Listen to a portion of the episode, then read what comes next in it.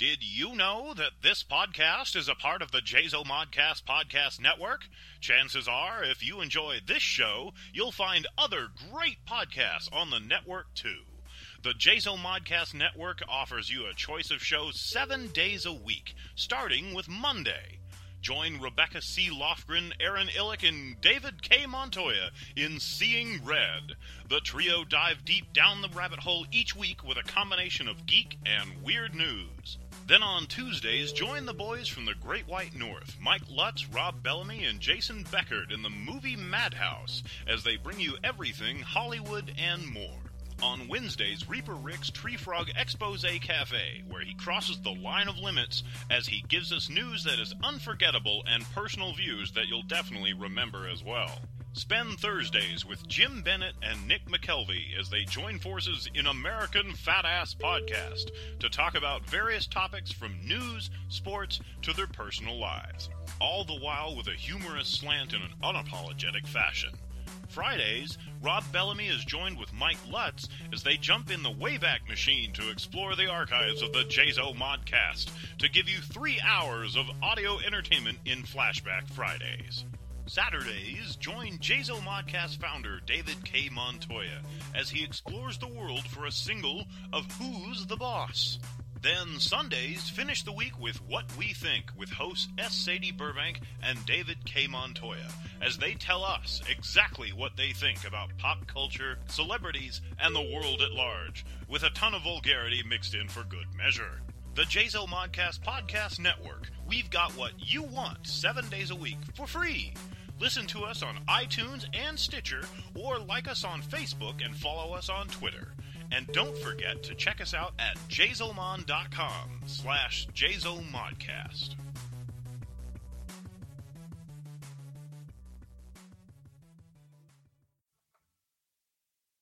And now enjoy this free Jazo Modcast show.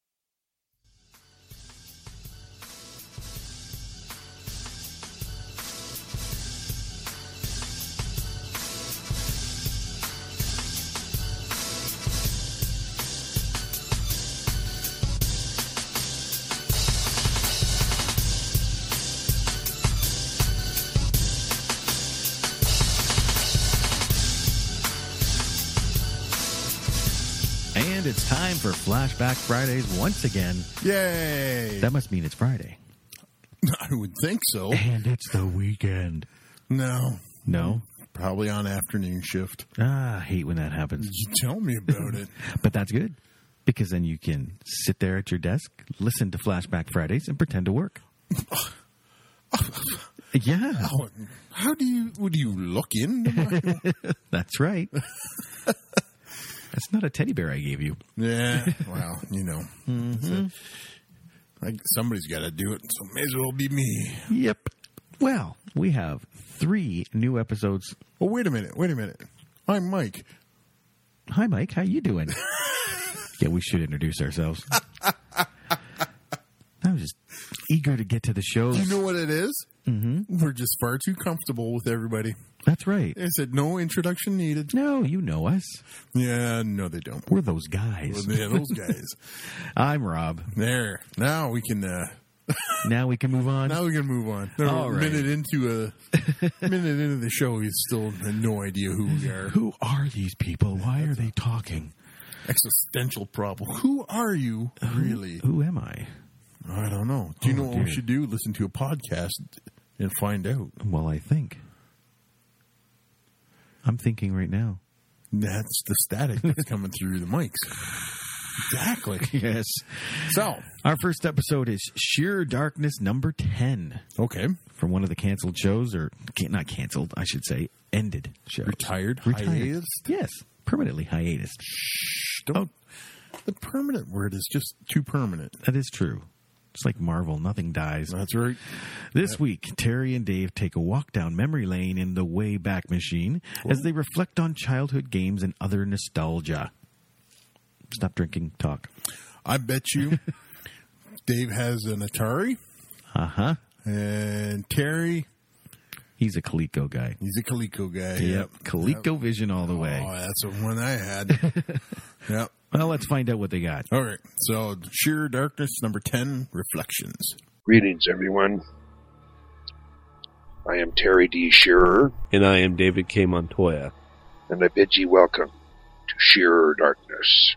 So, what do you got on the schedule to talk about this week? Um, you going to do some more movies? You want to talk about some books? Past uh, couple of episodes, we were talking about film and books and writing and such, and I don't want to bore our listeners by doing the same thing over and over again. So, uh, this episode, we're going to reminisce just a bit because I don't know when I might have another chance to really get into, you know, my life. And I, uh, know, my cancer is spreading. I see my oncologist in two weeks, and I'm going to decide then uh, what course of action there is left for me, if any. So, first of all, however, uh, on the episode we were doing when were talking about horror, I uh, tried to mention an author that I, I really enjoyed. And I couldn't remember his name at the time, and when I said a name, it was wrong, and I, I'm really sorry about that. So I'd like to uh, clear that up before we get started with anything else. The author I meant to uh, talk about was Robert Aickman, A I C K M A N. Uh, he was born in London in 1914 and he did die in 1981. But he was a uh, supernatural fiction writer and he wrote a number of what he called strange stories. Um, 48 stories that are included in three volumes here in the United States. One is called Night Poisons, Cold Hand in Mine, and Painted Devils was the last one. Um, Cold Hand in Mine Painted Devils uh, sports they sport dust jackets with drawings by the Gothic illustrator Edward Gorey. And Aickman won several awards, including the uh, World Fantasy Award in 1975 for his story Pages from a Young Girl's Journal. That was uh, reprinted in Cold Hand in Mine. And in 18, I'm sorry, in 1981, he received the British Fantasy Award. So, anyway, uh, he wrote a lot of other things too, but since my interest is mainly horror, I really enjoyed his stories, and I'm sure you can pick them up on Amazon or probably even eBay. Uh, but you know, if you're interested in unusual supernatural horror, then uh, you should check out Robert Aickman. All right. Okay, that was uh, past business, and now we're going to take a little trip in the Wayback Machine because, well, first I need to uh, explain that I uh, I am an addict after all. I am uh, addicted to cigarettes. Yes, I admit it. And uh, the other thing, which I have only recently discovered, I was addicted to, and I should have known this all along, that uh, I am addicted to Diet Mountain Dew. Oh, do tell. Now, we'll start with the Mountain Dew first because that's that's just always on my mind. I uh, ran out of Mountain Dew today, and it was pretty terrible. I had to scrounge through my pockets, my wife's change purse, in order to scrape together enough quarters, dimes, and nickels to race over to the local store, buy myself a two liter bottle of Mountain Dew just to get me through until tomorrow when, I get paid. But I drink seriously. Well, you know, I try to keep it down to two or three cans a day, but sometimes, especially if I'm working late at night, it'll get up to six or seven cans. Now, I'm drinking Diet Mountain Dew because I'm diabetic, alright? Uh, and Diet Mountain Dew is not terrible. It's actually pretty good once you get used to it. But I started drinking uh, Mountain Dew in college. For those of you who are not aware, my college days were a long fucking time ago. And when I first started drinking, you know, Mountain Dew, uh, it had a lot more caffeine in it than it does now. I'd, I'd get up and I'd, you know, drive to school and I'd pop open a can of Mountain Dew when I first got there. I don't, I've never liked coffee. I just never acquired a taste for coffee. But Mountain Dew did the trick. And I've always slammed down three or four of those, you know, in the morning and then some more in the afternoon, whatever. And uh, so yeah, I uh, like my Mountain Dew. I guess that's the same as coffee with most people. But uh, there it is. And cigarettes. You know, I started smoking when I was 13, and uh, the reason I started smoking was because I was expecting a uh, disappointing report card. Let's just say that.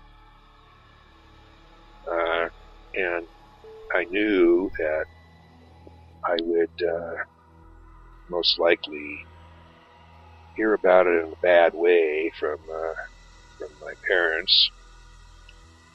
So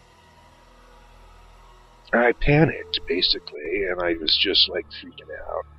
And you know, didn't drink, couldn't drink. I was only 13, but I uh, my stepfather used to smoke the the Camel stubbies, you know, the ones that were only about four inches long and they had no filter. So I uh, managed to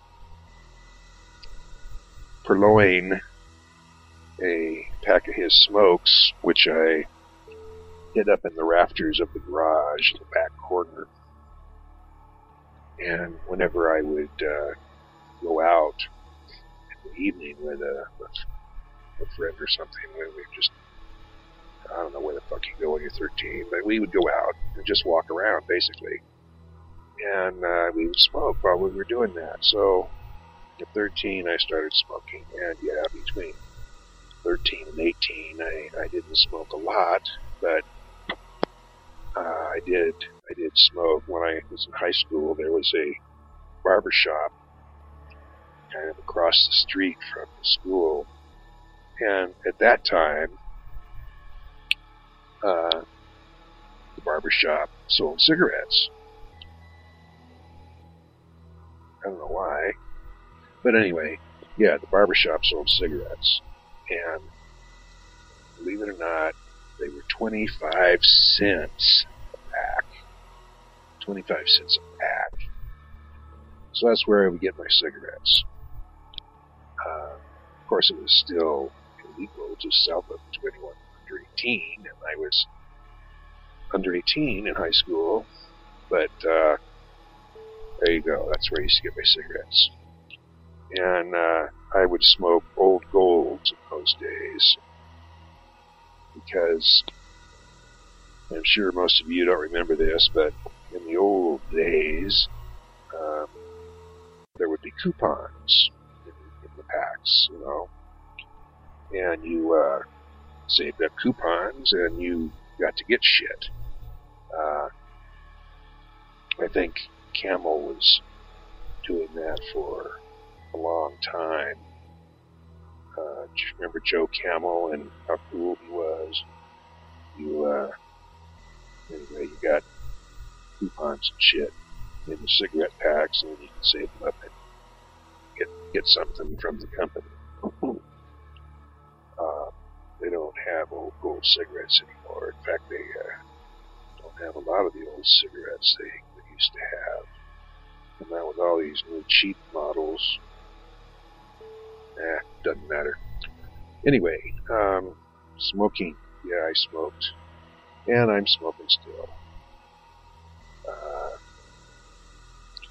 you know, and after being a respiratory therapist for, for 12 years, and see people die by the dozens from emphysema COPD lung cancer and all sorts of other crap, um, which resulted from smoking cigarettes, you would think that I might have tried to quit. And, you know, in point of fact, I actually have tried to quit a few times. Uh, I guess the thing of it is, I fucking like smoking, dude. And, uh, I know Dave, Dave, Dave's quit smoking before. Yeah, I've, I've actually quit smoking on a number of different occasions. Um, you know, just for odd and end reasons. Mainly probably for the same thing, you know, just working in the medical field and seeing a lot of people kill over dead because of, you know, what they did to their lungs and, and physically did to themselves. Um, uh, yeah, I actually quit. What was it? Five years, I think. I quit for like five years and um, was completely a non-smoker. Uh, though, you know, I, I liked the smell of cigarettes, which was kind of weird, even though I was a non-smoker.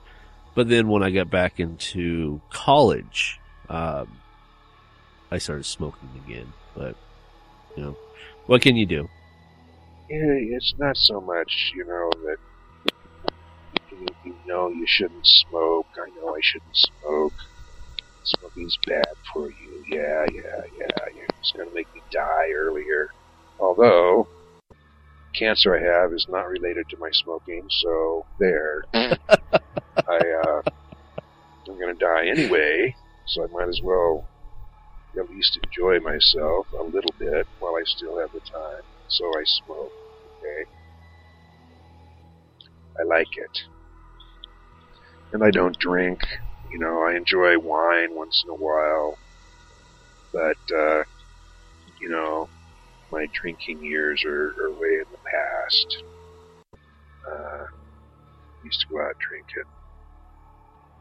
Well, uh, pretty much every night after work. But that was only because I had, you know, coworkers that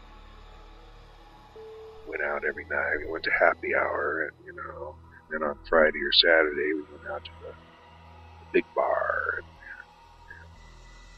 so yeah, yeah, I used to drink, but I don't drink anymore. Never really liked it that much. But uh, anyway, so I don't drink. You know, uh, don't do drugs, except for the ones I'm prescribed every day. So I smoke.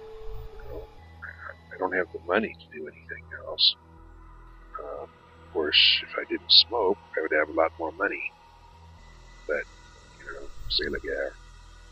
Anyway, what I wanted to talk about, I've noticed some some stuff lately. Oh, what's that? I wanted to talk about games. Games that uh, we used to have when I was a kid. Because most of those games are long gone. And I know that uh, some of you may have heard of somebody who had cooties, you know, in, in elementary school. Uh, somebody always had cooties, and you couldn't touch the cootie person. And, they couldn't touch you, or else you'd get cooties. Well, in 1949, Hasbro came out with a game called Cootie. And I had one when I was a little kid. And, uh, cooties are imaginary. creatures, but I imagine, I suspect, however, that uh, they the, the name derived from people who had lice, or crabs, or something. Anyway, so the cootie game was an insect that you had to put together. And it had a, you know, it was a rather a large, five or six inch creature by the time you got it together. It had a thorax and six legs and a head and antenna and shit like that. And hmm. Funny thing is, I can't remember whether the object of the game was to finish first or finish last, because everybody who finished ahead of you had cooties. They had a cootie, you know. And anyway, it's fun game, long gone. Um, this is way before uh, video games iPads and pretty much way before anything electronic. Uh, we had to play with whatever was available, and the cheapest stuff to play with was like marbles. I still have two big jars, glass jars of marbles I had when I was a kid. You know, and uh, I didn't like to actually play marbles with other kids because you lose your marbles uh, when you play, and I didn't like to lose anything I owned, so I would collect marbles, but I never played marbles with anybody else. I played marbles with myself, you know. But you play marbles with another kid from down the block, and you might lose some of your best best pieces, you know. And I, I didn't like to give up anything I owned, and I still don't. When I was younger, I used to play marbles. Uh, like me and my cousin, we, we would play marbles a lot. And of course, we'd play marbles at school. Um, did it for quite a few years. I don't know whatever happened to mine. Um, we I used to have this one. It was a big old um, cat's eye, and uh, I'd always save it for last because, um, you know, when when everything was in position, because you use your smaller marbles to move everything in position and then I would use the big cat's eye and just knock them right out. Um, I don't know. I never, never, That's been years ago. I don't know what happened to them. So marbles was a cheap game, uh, easily played. You could buy a bag of marbles for you know a dime at the, the dime dime store. Remember dime stores? No, probably not. Um, no, I, I, I remember real ninety nine cent stores though. Woolworth and Company, you know, downtown. Five and dime stores. Uh, no, before my time. Uh, okay, so another game that uh, that I played as a board game. Well, we played uh, checkers and chess, of course, because those were about the uh,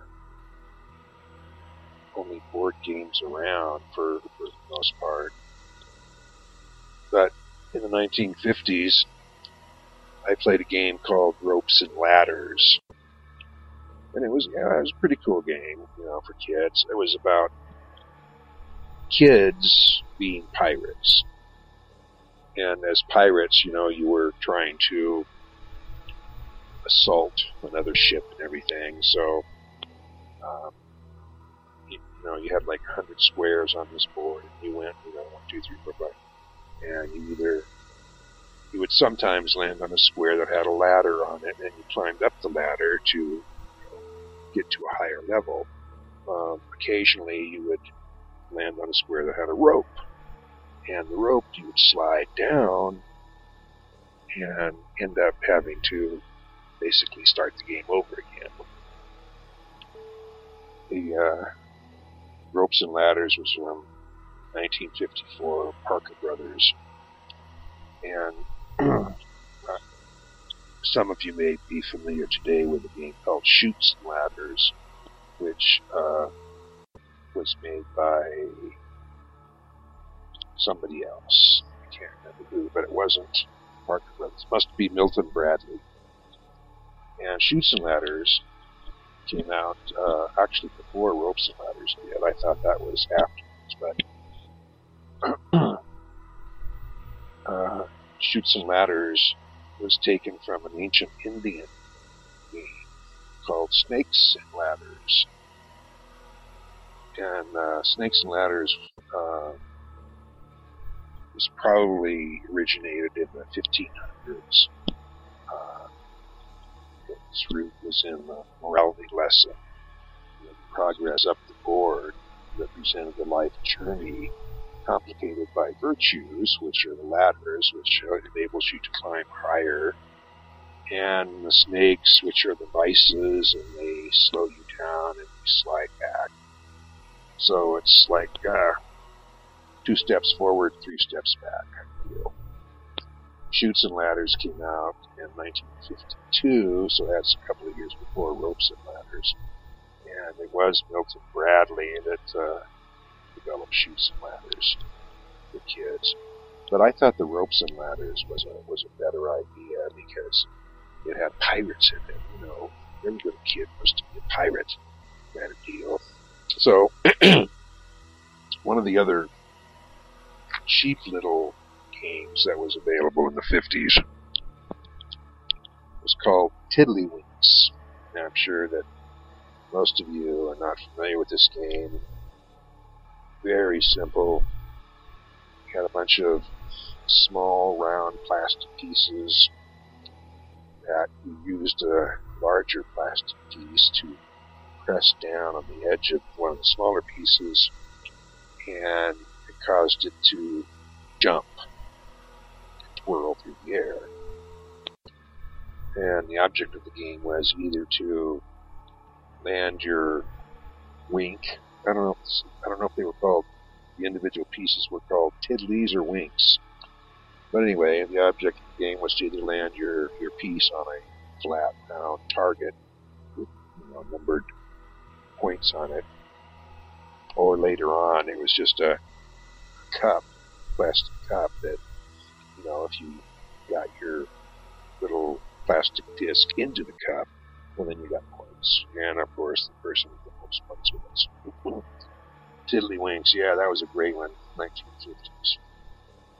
Uh, you know, something equally simple was tic tac toe. I mean, they they actually made and still do make tic tac toe games, but it's just as easy to take a pencil and a piece of paper and draw, you know, the four lines on there and, you know, do your own little X and things. And, uh, that was, that was a piece of paper and a pencil. That's about as simple as you could get. and then we had, we had Lincoln logs. Now they are, they're pieces of wood that look like, you know, logs that are hewn to build a cabin with. And you could build different sizes and shapes of cabins, and they had, uh, you know, you could do windows and doors and roofs and everything. And that was, you know, that was a fun building thing. And then there was Tinker Toys, which is just basically uh, round dowels of wood of varying sizes and uh, larger round pieces of wood with holes in them. You stick the little dowels in the big, big things, and you make stuff. You know, it was all imagination. You know, they they gave you instructions on how to build certain things, and then the rest of it was up to you. And you could spend, you know, hours or whatever just sitting on the floor, uh, building whatever the hell you wanted to build. Erector sets came along after Tinker Toys, and that was all metal and metal burgers and screws and stuff, and that was for a little bit older kids, and it took a little more time and concentration because you actually had to use little tools to, you know, screw the nuts and bolts and shit together. But, you know, if you had a big enough set and enough pieces, you could make all kinds of, you know, cool shit to play with. and I'm sure that a lot of uh, a lot of people don't realize this that weren't around then, but in the 1950s, uh, you could get all kinds of relatively cool toys off of cereal boxes. And what I mean is that just about every singer, every cereal box you brought home had something you could send away for, some kind of toy. And you had to, you know, send like two or three or five or ten box tops. And, you know, maybe, you know, ten cents or something order. Um, and you sent away for, for different things and uh, there was some there was some cool shit, you know, when you're when you're a little kid and it's the 1950s and you don't know any better. Um, and interestingly enough, I discovered some of these things on eBay recently. The same fucking toys I had in 1954. and I'm, I'm amazed that after 60 years, people held on to those things. And, you know, the sad part of it is that um, what usually happens is that people hang on to those things until they get really old and then they die. And their kids come along and say, this is junk, and they, you know, either throw it in the trash or they give it to Goodwill or something like that, or they sell it off in an estate sale. So, anyway, these these little toys, they were like three fraud men. You know, this is right after World War II, so we're still kind of uh, dealing with the military. There were these three fraud men, and uh, they had a large cone on one of their feet that you put baking soda in.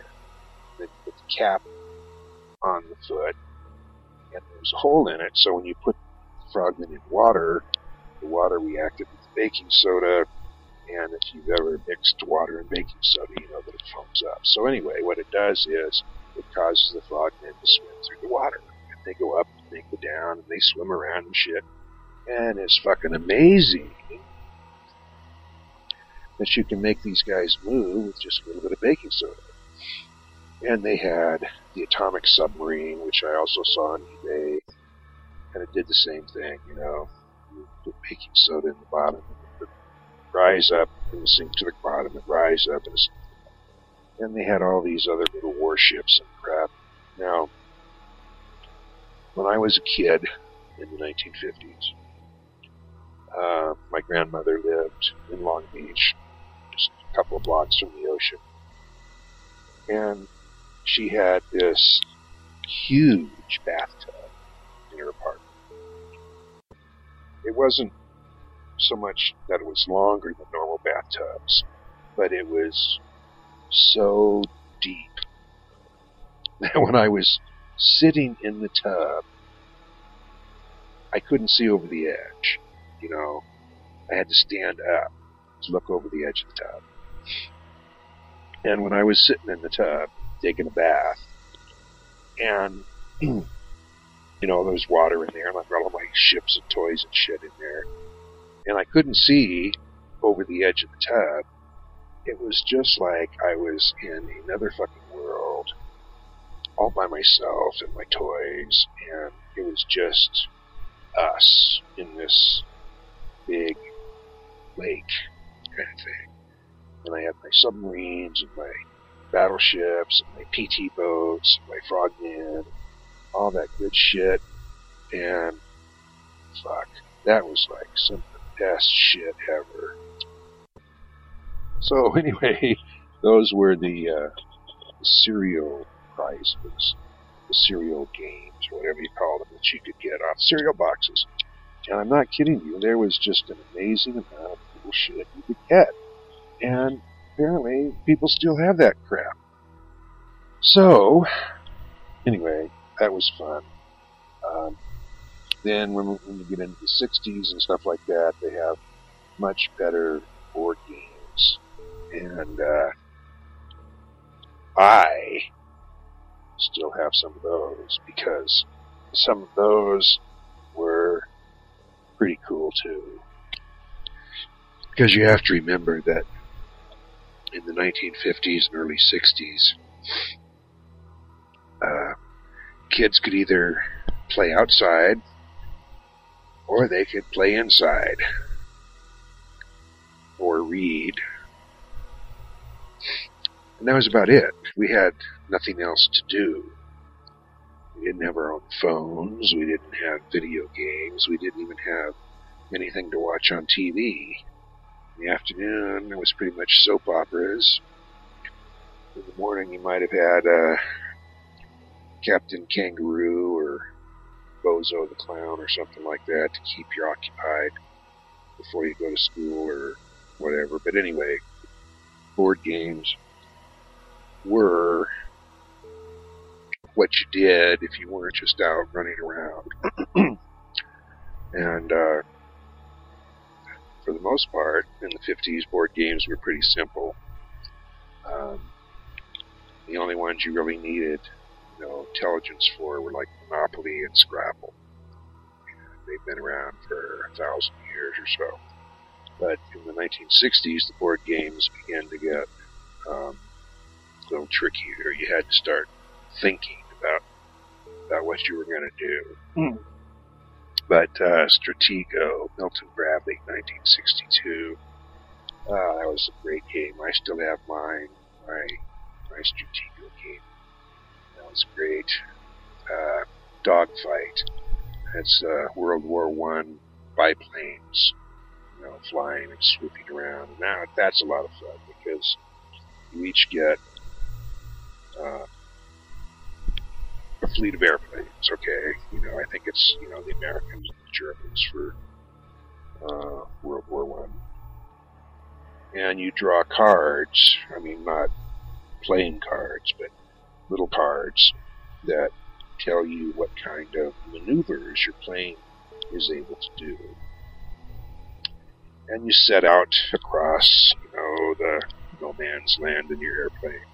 And when you get close enough to an enemy, you, you know, you throw down what you're going to do, whether you're, you know, shooting at him or doing a barrel roll or whatever, and you know, then then the other person has to throw down their their escape plan, a, a loop to loop or a sharp right, or you know, and you keep going around and around and around until you finally shoot somebody down. Well, then that guy loses a plane, has to go back, get another one, draw some more cards up, and then you, you know, attack again, and it goes on and on and on. That was a lot of fun. Still got my copy, my copy. Still got my my set of that too, my board game, the whole thing in the box. It's perfect. This is wonderful. It's mine. Another good one that uh, required some some skill and cunning was uh, I can't remember the name of it now, but I think it was like something to do with the Battle of uh, the War of 1812 or something. But it was ships. Excuse me. These are sh- sailing ships, and you know you have a set of frigates and a set of ships with cannon, and then you um, you're either the uh, guys who are defending the port or the people coming in to attack the fort. And uh, the people who are attacking have more ships, but the people who are guarding the fort also have cannon. So, anyway, you know, you get ships that are fighting each other, and then you have cannons that are shooting. So you have to place your ships in a position to avoid getting broadsided or, you know, blown out of the water or whatever. That was a lot of fun too. And oh my god, what else? Uh, bookshelf bookshelf games came out in the '60s. I don't know if you're familiar with those or not, but uh, there were a, number of different games that uh, everything folded up into you know like a big book, and you could store them on your bookcase. I've got four of those left over. The one I enjoyed the most was one called Kingmaker. Excuse me. It was the uh, about the War of Roses, in England, and that game is so involved that I've only been able to play it one time the 40 years or so that I've that I've owned that game, and we played it for three days, and I don't think we even finished the damn game. That's how involved it is. But it's a great game, Kingmaker. Another one was uh, Robert Heinlein's Starship Troopers. And it's just like the movie, you know. You've got the uh, the Marines or whatever they are, the uh, that you know drop down out of the sky, and they they have to set up a base on the uh, bug world, and then the other player is the bug, and you have this. This one is so involved. I have never got anyone to play that game with me. I've had it for 40 years, and I've never played the damn thing. It looks like so much fun because you have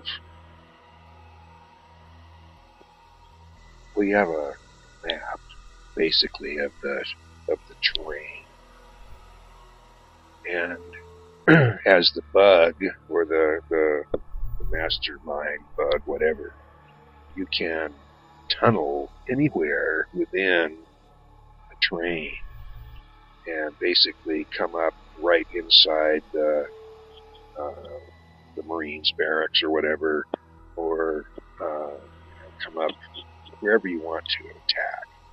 Whereas they are stuck in their little fort, and they can send out foyers to try to find bug holes and shit like that. But it just looks so cool, and I love that movie. And Starship Troopers. That is a great movie, and the book is fantastic. But I never got to play the damn game. And I have a couple of other ones too that are also cool. They, most of those bookshelf games were, great. I think they were developed by Avalon or somebody, but uh, they were a lot of fun. I would still play them if I had anybody I could play them with. And let me see, quick, quick, quick, quick, quick. Nothing. Okay, and then finally in the 60s, they started coming out with um, games that,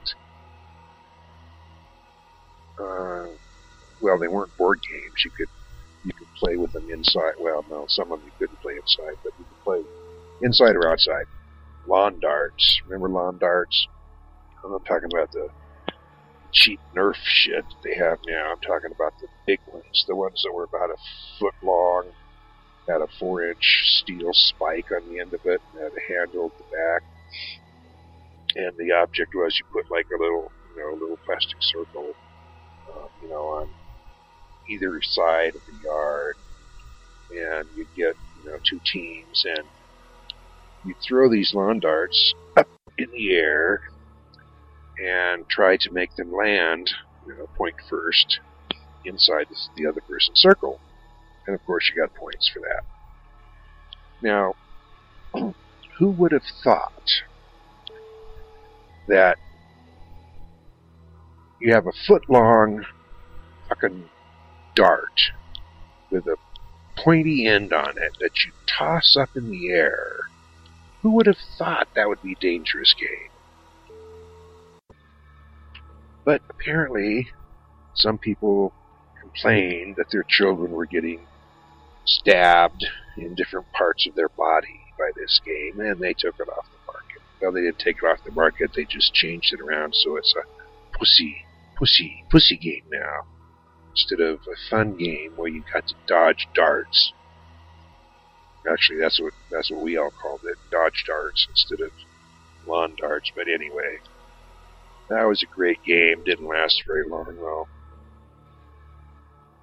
Another cool toy was the Wham-O Air Blaster. You can still purchase those on eBay too, but they want like hundreds of fucking dollars for those things. Anyway, if you don't remember the Air Blaster, it was a cool it was a cool toy. It was rather a large gun shaped object that had like a big funnel on the end of it. And when you ratchet up this cocking lever, what it does is inside this big round thing, there's a rubber diaphragm. And it pulls this diaphragm back, cocks it. And when you pull the trigger, it releases that diaphragm. And all the air inside this big round thing is funneled out this little tiny narrow opening at the end.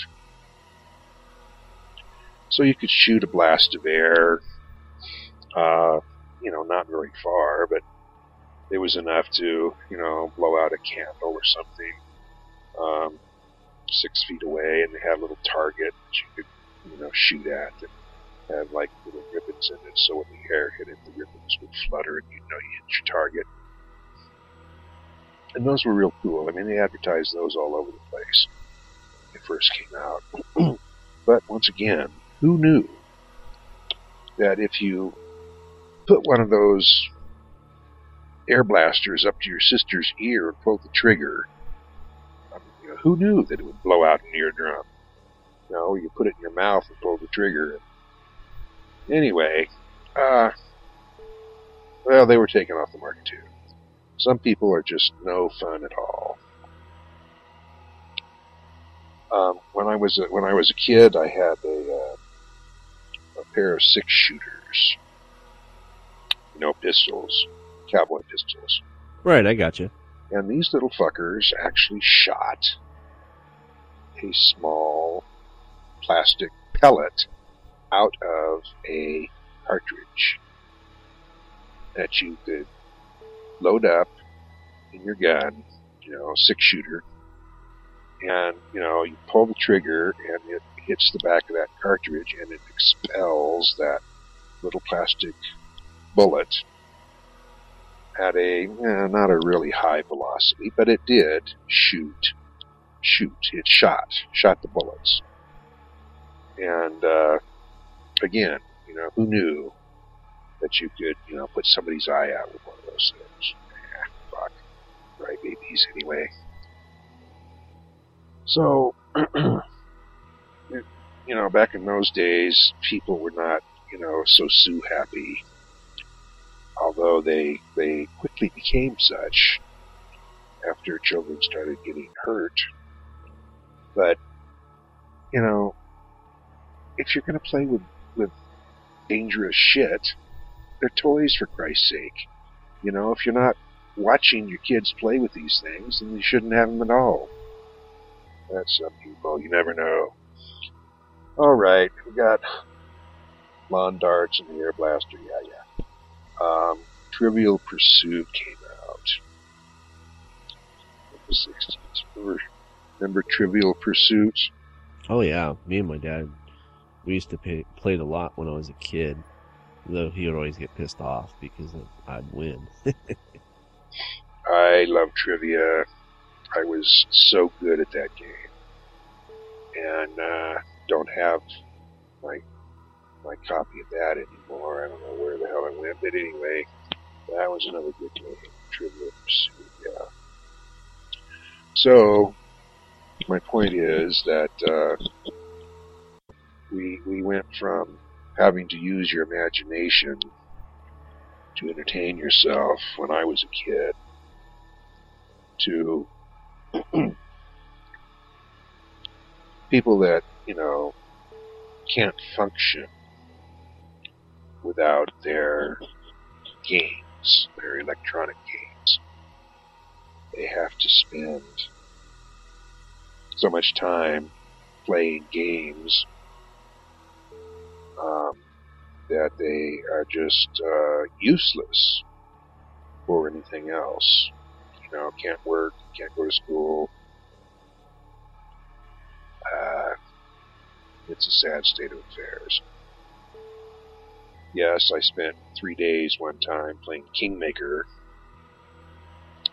but it wasn't like uh, I did it 24 hours a day or anything. So, what are you going to do? Uh, there's too much shit going on. Not enough brains out there to understand it, I guess. But back in the days when you had to uh, invent most of what you uh, most of what you played with and everything, I think it was a lot more fun. Yes, yes, you have hand-eye coordination with your with your games and everything, but it's all laid out for you. And you don't have to think about it. Not like you had to plot to uh, games, the old days. The old days are gone. Sure most of you are happy about that, although you don't know what you missed, I guess. It was a long time ago, and things are different now. Dave, I know, is uh, was a child of the '80s, I guess, so he missed out on a lot of that, a lot of that good shit too. But I'm sure he doesn't. He doesn't think he missed out on anything. You, Dave? You had enough to do, I guess, when you were a kid. I don't know. I we always had games. I mean, a lot of the games that you talked about, I had played. You know, I my grandmother was very notorious when she was alive to going out and getting stuff, you know, at yard sales. So, uh, you know, coming home with used stuff, you know, old games was not uncommon, you know, when I was growing up. Um, but yeah, you know, I, I had other things to keep me occupied. You know, back in the day when I was a little kid, you know, outside was actually an adventure. As far as board games though, um, let's see, Clue, definitely Clue. I remember playing that to death. Um, and then Battleship, which I don't know. I guess Battleship. Now you're getting into the you know the more electronic games, um, and then Monopoly. Oh God, can't forget Monopoly. I played Monopoly to death.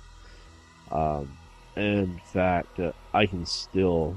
I have um, a Wii, you know, Nintendo Wii here at the house, and and uh, we have Monopoly. And then once in a while, you know, we'll even sit down and, and, play that. It's just it doesn't matter what medium or what platform it's on. It's just a fun game. I enjoy it. Um, Risk, Risk was, I think Risk was the first time where I had to start thinking strategically. You know, and I was just a little kid, and when you think about battle maneuvers and stuff like that, and how going to take over the country, that was pretty cool. Um, let's see, what else games was there? Uh, I, I was never big on like Candyland, um, or anything like that. Um, I had Chutes and Ladders, and uh, of course Trivial Pursuit. Love that game. We had uh, checkers. You know, I was actually a really big checker player, um, all the way up until about high school. I, I really enjoyed playing checkers. Never got into the checker team or anything like that, but just playing checkers. Uh, let's see, what else? There was, um, oh, what's that one game called? Well, again, I guess this one isn't so much a board game, but of course, you know, the, the notorious Hungry Hungry Hippo, I remember playing that. And, uh, you know, the Mousetrap game, I, I remember playing that. That was good. Um, oh goodness, there was. Now that you know, I sit and think about it, I guess there was a lot of board games from my childhood that I really never even thought about. But uh, yeah, I mean, you know, I was right there with you. I, I played a lot of board games, and and uh, it's pretty much, you know, what I grew up on. Other than like I said, being outside. But you know, nowadays it's it's more. It's all virtual. You know, there's nothing physical much in this world anymore as far as game wise, and uh, you know, un- unfortunately, I think the the kids of of this era is missing out on the the physical enjoyment of, of board games. Yeah, I think I uh, rather talked a bit much this time, but you know, whatever. So I will uh, say adieu, good night, and hopefully we'll see you next time. And Dave, you can sign us off. Good night, all. Okay, Tara. And, for the record, let me just say I would not mind if you sat and talked for three hours straight because I've said this many, many, many, many times. Is I just I enjoy the the stories that you tell and, and you know jumping in the Wayback Machine and and though I wasn't alive during that era, you know the way you tell your stories kind of gets me back. You know, time travels back to that time. So I I enjoy your your stories. Um, so no worries on, on you know talking. That's that's cool. That's what we're here for. Anyway, folks, um, for Terry D. Shear, I am David K. Montoya, and until next week, I bid you all a good night. Yeah, yeah. Was I right?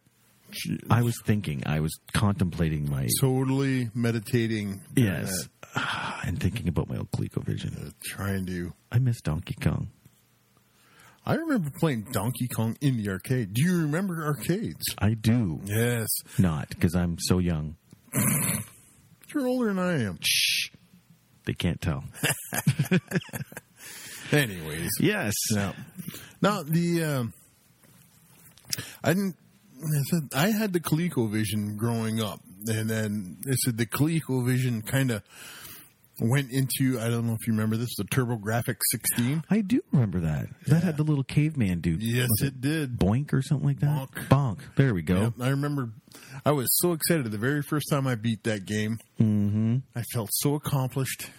I remember the original. I peaked everything with that 12 years old. You peaked. I- that was it. That was it. Everything downhill from there. See, mine. I used to play this game in the arcade called Xenophobe, and I loved it. Yeah. All right, you know, shooting aliens, the whole bit. Yeah. Came out on the Nintendo, Yeah. and I, oh, I went and bought it. I beat the game in half an hour. I was so mad.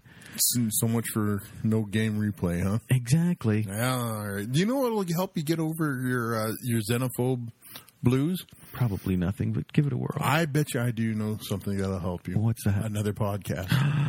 That just might do it. yes. Wow, that doesn't sound staged. No. No, our next one is Don't Get Us Started, number seven. The habits of supremely happy people. Why are they studying my habits? yeah, you're happy. I'm always happy. This one says This week, Sadie and Lacey get into what makes those lucky people who are always happy so damn happy as they examine their most popular and most common habits among them. ah, all right. All right. Let's uh let's everybody pay close attention and we can maybe pick up on a little something that we can use in our lives. We'll all be happy people. Absolutely. Here, have some Kool Aid. Yeah. Oh, hey, oh. Ooh, yeah, that's a little. Yeah. Yeah. Here we go. This is uh, Don't Get Us Started, number seven. Hi, everybody, and welcome. I am Miss Sadie Burbank. And I am Lacey Montoya. Thanks for listening to Don't, get, us started. And how's everybody this week? I hope they're doing well. I hope so too. I'm excited because cooler weather. Yeah, yeah, that's that's cool. I'm excited because we have what is apparently our first. I'm going to call it our first because the one that we got before, I don't know for sure was for our show, but this is our first for sure email yay! about our show. Yay! And as soon as I put my paper clip on this thing and move some stuff around here, I'm going to We'll get it it to you. situated. Yeah. Okay, so here's our email brown bag. As All right. what do we think? Uh, this is sent to us from Mandy St. John Hi, Mandy. in New York City regarding episode five. Now, She- was our autism? Yes. Okay. She says, What a beautiful episode. God bless you, Lacey, and your husband for all of your love to your autistic child. Thank you to David K. Montoya for a brief explanation about the sound quality and the mishap. Yes. Sadie, thank you for reaffirming and asking great questions about autism. She sure was picking my brain. Well, it was a it was easy to do because I consider you to be knowledgeable and I'm not and I had a lot of but it was Questions. hard for me because it's an everyday, that's my everyday life. So I don't see it as anything different. well, I know, but because I do, that's why I Right. that's why I could ask questions. And for those of you who do not know, the um, uh, message that David had to present to the listening audience was uh, because My mic a- was we had a microphone malfunction, and so Lacey's uh, comments were only quietly heard, but he spent three days and three hours fixing the problem, and uh, I haven't listened to it, but apparently, at least according to Mandy St. John, he did a good job. Because Thank you, was- Mandy. and thank you, David, for fixing it. I wouldn't have So it we- any other way. Yeah, and we could not have redone that episode had our lives depended on. No, because it. it was heartfelt. You were asking questions. We couldn't, we couldn't, we're not actors. We No. couldn't redo it. No, there's there's no way. We didn't have a script. We weren't No. working from a script or a list of questions or anything else like that. So it would have been impossible. Um, when I forgot, I was supposed to say this at the beginning, but I don't guess it matters too much whether I say it now Okay. or the beginning. I'm supposed to ask our listeners if they would do me a favor. Um some of you know I've written a book called Red Hills, Green Vines, and Dried Monkey Meat for Dinner and it is and has been out and available uh, on at least Amazon and probably several other online locations. Um, but what I'd like to do, if I could ask you to do it, is to contact your local bookstores, preferably the Barnes and Nobles, because I think that's about all there is is Barnes and Noble, unless They have the mom and pop bookstores. Right, right. But other than that, I don't think there are any big name ones. But practically every major town in the country Has a Barnes and Noble, at least in this country, has a Barnes and Noble. And um, I don't know if they're international or not. To be very honest with you, I'm not sure. If if, if you live in a country that doesn't have Barnes and Noble, just uh, go get a cup of coffee or something while you while this is going on. Then you don't have to listen to it. Or they can ask their own bookstores. Or they could ask your own bookstore, yeah, because it has an ISBN number and all that other stuff, um, registered with the Library of Congress in the United States and so on. Anyhow, if you would ask your bookstore to please carry Red Hills Green Vines and Dried Monkey Meat for Dinner by S. Sadie Burbank. If you choose not to buy it later on, that's your decision. But I'm anxious for the book to get into the stores, and apparently the only way now that we can get it into the stores without uh, being somebody or knowing somebody is to have the general public request it. Oh. And if enough people request it, um, in fact, even if one person requests it, I've been told that they will get the book in. Like I said, if you if you change your mind and think, well, I don't want to buy it, I want to buy it online or something like that. Well, that's your uh, decision, Preference. and uh, they will go ahead and put it on the shelf, and it will be available in the store. I personally, I'd much rather see it, you know, down the middle row there on the table with all the other hot books. But uh, you know, we do what we can. Uh, Baby steps. so yeah, I'm hoping to also get a gig doing a book signing someplace. That would be awesome. I know it would be so much fun to do that. Uh, so anyhow, if you guys can and would help me out by doing that, I'd appreciate Say it. Say the name again. Uh, it's Red Hills, Green Vines, and Dried Monkey Meat for Dinner by S. Sadie Burbank. And there, that's So it. So they just call their Barnes and Nobles and ask. They just call them up and say, "Do you have this book?" okay. and in the store. And they'll go, no, because they don't. You know, it's available, but they don't know it. and so they'll then they'll look it up in their whatever inventory Okay. acquisition book they have. Maybe we should post the ISBN number I don't know because they they're probably going to ask Well, that. David, when he announced it on what we think, he didn't go into that, so I don't know. Maybe he didn't think about it. I I'm don't not sure. they're going to need. But the- like when you're searching for books, you Yeah. know, that's the way well, they find I it. I don't know. I think they have the bookstore probably has that. It's got to be cross-referenced by name or, or I mean, by title or by author. It's, I'm just, it's got to be. I'm about making the job easier. So Well, if you give yeah. them all the information, they right there I in would, front of but I don't have my my copy with me. I don't know where We'll have David put it up for us. If if there is a uh, if he can find the ISBN, then I'll have. We'll, we're going to leave a space right here. ISBN number here. Okay. Okay. So that's where David's going to say the ISBN number if there is one that he thinks is necessary. Yeah. If you didn't hear a number said right then, that's because he didn't think it was necessary, so don't worry about it. Anyhow, uh, if you could do that, that would really be cool, and I would appreciate it. Yes. We saw, uh, we went to Barnes and Noble ourselves at the mall not too long ago, my Uh-huh. husband and I, and we, there were like, there were people in line out the door and they all had like wristbands on and everything Oh. and I'm like, what the heck is going on? I couldn't, I didn't, you know, Right? there was a, an author who, uh, has written, I don't know, at least two books I saw in the hands of people in line. Okay. And she was doing a book signing. Oh. She's Hispanic and the books were in Spanish. Okay. As nearly as I could tell without just going up and saying, who- you know, who is this and what's up. Right. Uh, and they did have a poster up, but I, I don't read Spanish, so I couldn't understand it Okay.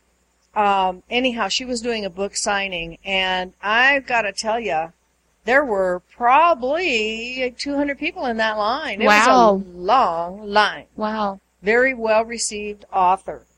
So, But we don't know what her book's about. no, I don't have Okay. clue. I don't even know what her name was. But the whole thing is, I could just see myself doing Yes. the same thing, and I'm like, yeah, me, I want to do that. So, With her purple sharpie. yeah, I don't have a purple sharpie. But we'll have to get one when we when we do the book I signing. need a purple sharpie. I need purple everything. Oh yes. Purple is my color. So anyway, if you do that for me, cool. Thank you. Thank And if you. you can't, okay. That's It's cool okay. too. That's cool too. But tell your friends. yeah, if you know anybody that would be willing to do it too, spread the word. You know, That'd we can always have more than one request, even to the same bookstore. That's cool because if they got, if if let's just assume it was our local store here, if Right. they got ten requests for my book, They're gonna say, "Hmm, what's up with that? Let's get in our store." They might, they might be saying, "Hmm, what's up with that book?" Yeah. And should we get that in there? Because Yes. look at all the people that want it. yes. So there you go. Anyway, that would be fun. Let's How see. was your week? my week? How was my week? Busy, busy. You survived Chuck E. Cheese. I did. I did. Went to a birthday party at Chuck E. Cheese, and I got to tell you, I was not looking forward to it because heretofore Chuck E. Cheese has not necessarily been my favorite place to go. But it should be said, but they had that the bad reputation about cardboard pizza. they have a bad rep for their pizza. Yeah. And the last time we went was probably eight or nine years ago. Yeah. for the birthday of a child, grandchild actually, of a friend of mine. And, um, it was like, eh, was noisy. There were kids running around. It Well, was it's Chuck E. Cheese. Yeah, I know. I mean, I mean, besides that, it was just, that's all that happened. There was just kids running around and yelling and screaming and, and Nonsense. the food, the food was, mm. anyhow, so I wasn't terribly much looking forward to this, but they're good friends and, um, we wouldn't miss this little girl's birthday party for the world. So we bit the big weenie, as it were, and we went to Chuck Sucked E. Cheese. Sucked it up, Buttercup. Yeah, and it was actually very pleasant. Yeah. We had a great food. Uh-huh. And I mean, they had a salad bar that was well presented, fresh, crispy, attractive, Uh-huh. Tasty, lots of choices. And their for pizza's changed. Their pizza's and- tasty now. And their pizza has changed and, and has more pizza flavor, less salt and sugar flavor. Uh-huh. Uh, they also had sent, this mommy had ordered sandwiches and a platter of vegetables besides the salad bar. Okay. And Mommy spent a lot of money on this daughter's birthday. Probably, probably. And there were, uh, they gave you cups, you know, because they have a drink bar, you know, you can go and get one. And we- Self-serve. We got tea because that's what we like. We're not soda drinkers per se. Sometimes, but only the diet ones if we do because of Ernie's diabetes Right. and stuff. So anyway, and I don't need the calories. So anyway, uh, we had tea, but it was, uh, and, and, and then the party part itself, there were like, yes, because the party, if you're not familiar with Chuck E. Cheese, there were five tables Mhm. reserved for five different party kids. Right. And they we were all there at once. Mhm. Everybody was there having their own kid having their party. And each table had its own little table cute little birthday tablecloth and little birthday cups and plates and and these uh, sort of plastic balloons in the shape of I think microphones. I never did quite understand what that was about. Ernie said, excuse me, he said it had something to do with um, uh, what Playing the air guitar. What is that? What is that singing thing you do? It starts with a K in in bars. karaoke. Yeah, he said it was for kids karaoke. And I go, Okay. okay, could have been. I don't know. And they had a blow up guitar that was about two and a half feet tall. It was a big blow up guitar Oh. with each kid's who was a birthday kid, Uh-huh. their name, first name written on it. Aw. So you knew what table was yours, Okay. which was cool since we got there before the mom and the kid. it was kind of nice. And it was weird because we walk in and this lady's going, Grandma, Grandpa. And I'm like, huh? And I turn around and it's this woman who was a friend of my friend. Okay. And my friend had inter- had told this lady that we were coming and that we're grandma and grandpa because uh, like with your daughter and son, we call ourselves grandma and grandpa to them. We call ourselves grandma and grandpa to everybody. When you get to be 73, that's who you are. Just, that's it. So, and it doesn't bother me any. I'm cool with that. So anyhow, we turned around and we go, yes. and she goes, are you here for so-and-so's party? And I go, yeah, we are. And so it was fun. We got to meet her and all that kind of stuff. Well, then so-and-so showed up and the party continued. But what was amazing to me was that with all these little kids, and, and there may have been a handful who were over the age of 10 or 12 Okay. most of these kids are under the age of six, as a rule, in all the parties. Right. Okay. And they got the moms and the presents and the dads and the what and the And mind cameras you, it's and all that table, stuff. tables lined up against the back area actually- where you have parties. Actually, they weren't lined up, but they were they were actually just set up in the in the back area Right. as opposed to the game playing area. Right. And uh, and there were booths and things with, that people also could Mhm. sit in to that that participated. But in any case, uh, they had the the staff organized everything to the moment. They had everything timed perfectly so that each kid felt like it was his own party Right. and nobody else was involved, uh, except Chuck E. Cheese, of course. You know, Right. he had to be involved. Uh, and, and they would, they would have the kids do, they had them play air guitar on their little blow up guitars and they had them, uh, they have this ticket booth that they go in and they seal the door and then the, turn on the machine and the Right. tickets fly all over the place and the kids are supposed to catch tickets Right. and, and they the same concept as the money booth. yeah, some of the littler ones that, that had trouble with that, one of the uh, employees would go in and help them. It That's so cute. awesome. You know, they grab tickets and put them in their bag for them and stuff. And then uh, the Chuck E. Cheese came out, and he, you know, he did his thing with them, and they all sang, and everybody sang Happy Birthday. They actually sang Happy Birthday too. I, the Happy Birthday family is making a bundle off Chuck E. Cheese. Yeah. They sing the actual Happy Birthday song. Oh. Uh, so royalties. So it's not a happy birthday cha cha cha? No, no, no, it's not. It's happy birthday to you. Happy Ah. birthday, you know. Anyhow, I don't want to pay royalties, so I won't whole Right. anyway, they did all of this in in such a way that that, like I said, each kid Was individual. felt like it was his party, and that was happening like simultaneously. There were six parties Right. going on. It was amazing to watch. What what organizational skill these people Yes. have, and these the kids that were staffing the thing that were doing the work are amazing. They just, you know, they've done this a thousand times, but none of them looked that way. They No. all looked like this was the first time. We've had several and they were birthday parties at Chuck E. Cheese. Time, you know, and everybody was, it was great. Yeah. We actually stayed for the whole thing. Uh, she actually wound up unwrapping her gifts there, which I was kind of surprised she did because uh, I thought it might be too confusing with all the people there and whatnot. But no, she wanted, and she got to open her presents, and we stayed for that. We had cake. Cake was delicious. The, my husband ate the cake, and he never eats cake. He never eats cake and frosting. He ate the cake and the Ah. frosting. He thought it was delicious.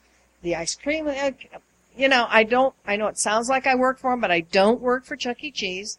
And for those of you who are outside of the realm of Chuck E. Cheese, that would be anybody outside of the United States, I suspect. I don't think they're international. I apologize. I should have probably prefaced all this by saying Chuck E. Cheese is a, is the name given to the mouse character who is their icon Yes. for this uh, company, restaurant company Mm-hmm. chain that uh, that's what they do. They do kids' It's birthday teaching parties. kids to gamble early. You well, get yeah, tokens they- and they- you play you games. Tokens, you put them in the machine. You get to play a game, and you get the tokens. Well, some of the kids got the tokens just by showing up, like the birthday Well, girl. that's what she the bir- tokens in her hat. That's only for the birthday parties. Um, and then they bought tokens. Yes. The mom bought cups of tokens for the participating kids, Mhm. so they could go and play. They could ride the ride. There's little rides and stuff like that. Little kitty rides. And it's a, it's, it's a, uh, how big a place is it? Probably, uh, 1500 square feet or so. yeah. And so it's a good sized place. And the noise level is just beyond hope. But, um, I mean, I, my ears are still ringing. But that's okay because you expect that. And they have, um, television screens and music and little flashing lights and, oh my God, it's just, for a kid, it's just heaven on earth, I guess. They For a kid, it'd be like an adult going to Las Vegas. yeah, kind of. Yeah, I I could say that's probably the flashing case. lights and the But- dingling of the coins and Yeah, yeah. But I, I actually really, we really both of us had a, a, a surprisingly good Yeah, because I called and checked on you Saturday Yes, evenings to see if after was- you survived Chuck. Cheese. and we had very well. It was uh, it was a lot of fun. I would definitely go back. Um, the like I said, the food was great, was tremendous. So if you are hesitant yourself about going to a Chuck E. Cheese, I would hope that our Chuck E. Cheese here in Southern California yes. is, is typical of any Chuck E. Cheese anywhere. I think so. far as the way it was run. Uh, I think the chains everything. pretty much they So- stay even. I, I can say fairly confidently that if you have a chance to go, you should go because it was a lot of fun. I had I enjoyed it. Did you get your hand stamped?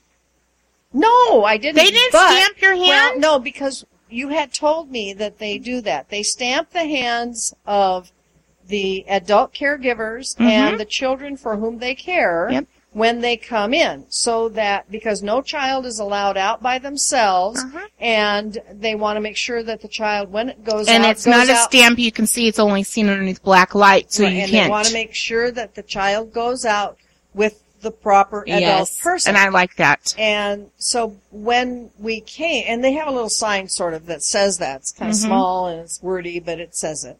And uh, so when we got there, I just told the lady, I said, we're here for the so-and-so party, but uh, we don't have any children Right. with us and we're not taking any out. And she said, Right. okay, and just let us Yeah. in.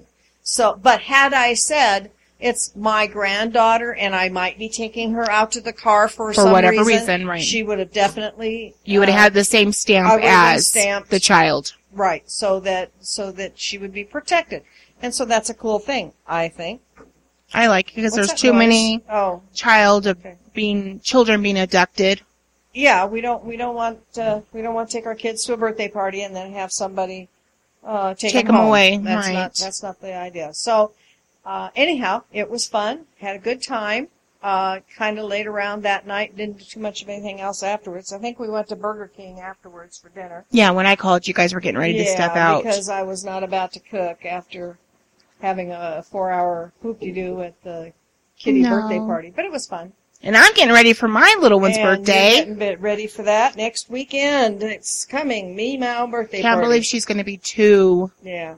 Meow is what the baby calls Mickey Mouse. Mickey she Mouse. hasn't let, yet quite learned.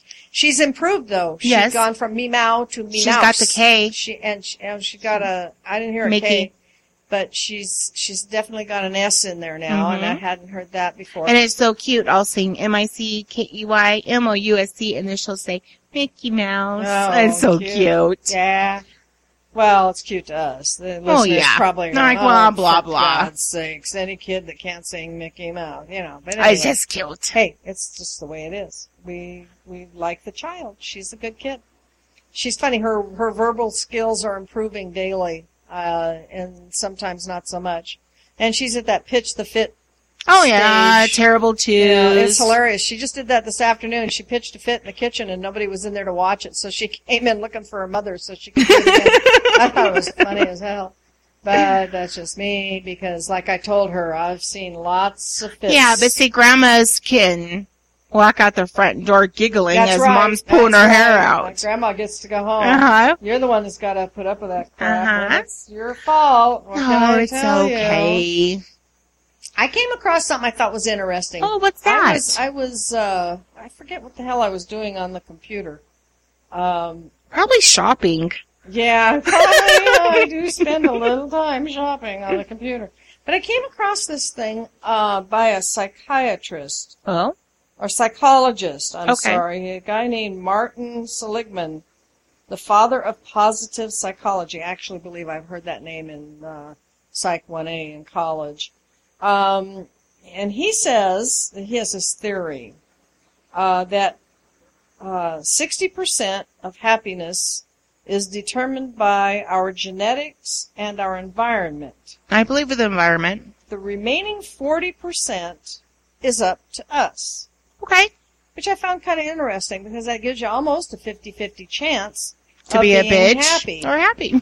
And this is actually called the habits of supremely happy people. oh, Now, you would think if somebody was to say to you, um, what would it take for you to be supremely happy?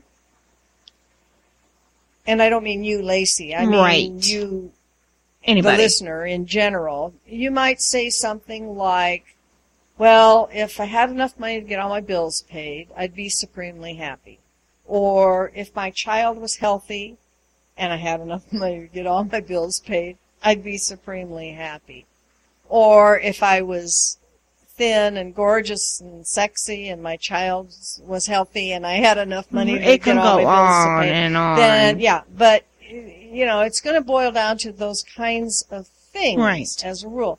Well, I wanted these to take a nice vacation. these are not things that make people supremely happy, but these are their habits. Okay. These are people who um, he has decided, I guess, that they are. Let me let me see if I can figure that part out. He says um, Seligman describes three kinds of happy lives: the pleasant life, in which you fill your life with as many pleasures as you can; the life of engagement, where you find a life in your work, parenting, love, and leisure; and the meaningful life, which consists of knowing what your highest strengths are and using them to belong to and in the service of something larger than you are. After exploring what accounts for ultimate satisfaction, Seligman says that he was surprised. The pursuit of pleasure, research determined, has hardly any contribution to a lasting fulfillment. Instead, Pleasure is the whipped cream and the cherry that adds a certain sweetness to satisfactory lives found by the simultaneous pursuit of meaning and engagement. And he further says it might sound like a big feat to tackle great concepts like meaning and engagement. Pleasure sounded much more doable. Happy people have habits you can introduce into your everyday life that may add to the bigger picture of bliss. Joyful folk have certain inclinations that add to their pursuit of meaning and motivate them along the way. So in a way, he's saying these are the habits of supremely happy people, but in essence, he's also saying these habits continue to help them be supremely happy. Okay. Okay. So the first thing he lists is they, the supremely happy people, or heretofore afterwards referred to as the SHP, they surround themselves with other happy people. Yes. I can see well, that one. I can totally see that because we were talking what I don't know a couple episodes ago about how negativity begets negativity Right. and positivity brings positive uh, responses in in everyday life. And so, if you surround yourself with happy people Yes. who are genuinely happy, Yes. not just faking it, as it were, Well, hanging out with you and hanging out with other people, I'd rather hang out with you because you're more positive. You have a positive thing to say about any situation. well, I try. I try. But I feel more happy to hang out with you than other people in my life because there you go. they're negative all the time. And it, I can feel myself mood change when I hang out with these certain people. Cool. And it says joy is contagious. Mhm. So, in other words, so is happiness. Uh, so you dump the Debbie Downers and spend more time with uplifting people. Yes. As it were. Uh, they smile when they mean it. And, and I thought, well, yeah, but he says, even if you're not feeling so chipper, cultivating a happy thought and then smiling about it could up your happiness levels and make you more productive. So if you're not feeling too excited or thrilled or charmed that day, Psych yourself out. then you psych yourself out. You you remind yourself of I don't know what, but whatever Whatever makes you happy. whatever makes or made you happy at some time or other. If you think about that and just smile, Yes. just the act of smiling. well, it, it takes more happy. muscles in your face to frown than what it does to smile. This is true. This is true. Well, in a way, then frowning could be looked at as uh, exercise, huh? No. We'll have to Um, ask our trainer about that one. Right. They cultivate resilience. She'll say no. It says, uh, according to a psychologist named Peter Kramer, resilience, not happiness, is the opposite of depression. I'm going to say that again because I Hmm. Think it bears repeating. Resilience, not happiness, is the opposite of depression. Happy people know resilience is like a padding for the inevitable hardship human beings are bound to face. As a Japanese proverb goes, fall seven times and stand. Hang on, I turned the page. I got to find my location here. Stand up eight, I believe is what it said. Yes. Um, so yeah, fall seven times and stand up eight. So, uh, rather than say I'm, I'm depressed and I wish I was happy, if we say I'm depressed and I need to be more resilient, we'll be happier. Yes. I guess is what they're saying. I thought that was an interesting thought, actually, because we all have things to face. That's what life is. It's life. Li- life is is not contrary to what, what a lot, to what a lot of kids would like to think. Life's not a great big picnic for the grown-ups. No. In fact, it's probably the least picnicky time there is. Yes. It's more of a picnic when you're a kid, or should be anyhow, than when you're an adult. Right. Of course, there are exceptions to everything. Yes. We all know there are lots of kids who are not having a picnic with life, and for them, No. we're sorry. Yes. But that's not what we're talking about today. No. Okay, the uh, supremely happy people, the SHPs, they try to be happy. And I wrote, not just sit and wait for happiness to bestow itself upon them. Don't wait for it to come knocking at your door. It's simple. It's as simple as it sounds. It says, just trying to be happy can boost your emotional well-being. It can. So how do you try to be happy? What do you think you try? What do you think you do to try to be happy? Let's say you wake up and you're feeling like, I don't know, shitty. I look for the positive because I wake up feeling shitty all the time. And if I don't look for anything positive for the day, forget it. I'm a bitch. I'm nasty. I'm hateful. Okay. So I find the positive. So My if- daughter or my son don't giggling. Find a, if you don't find a positive, I always do though. okay, okay, okay, because I didn't get that out of what you said the first time. Okay, so you find something, uh, It could be something silly. Find some reason to be happy. Yes. If if nothing else, the fact that you have a roof over your head and there are people who don't. Yes. Um, you have food in your Yeah. refrigerator. There are people who don't. There are people who don't have a refrigerator. Right. There are people who do not have any of the blessings that any of the listeners has at this point in time. Right. However meager your blessings or your benefits in life may be, there are there's always somebody with less. Yes. Uh, and if you don't think so, take a look at any third world country. Yep. Okay, the SHPs are mindful of the good. And I thought, well, you know, again, this sounds so, yeah.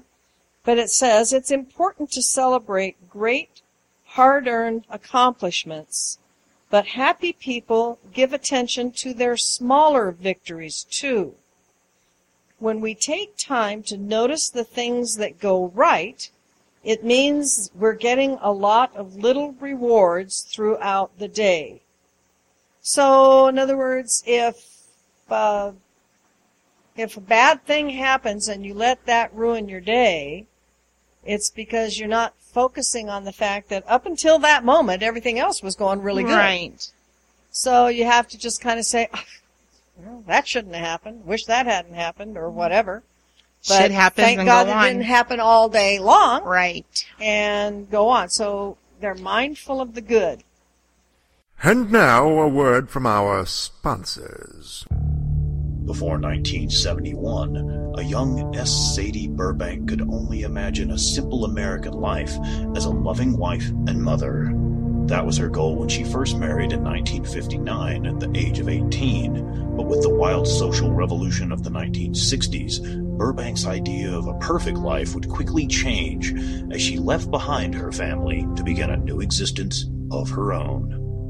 Her journey would find her on a plane headed toward her new lover, Steve, who was halfway across the world, waiting her arrival in a small bush camp in the country of Liberia. Once there, Sadie is greeted with a fascinating, strange world and plunges herself into the exotic land of the bush. But less than six months later, Sadie would realize all was not as it seemed, and Steve was not the man she fell in love with.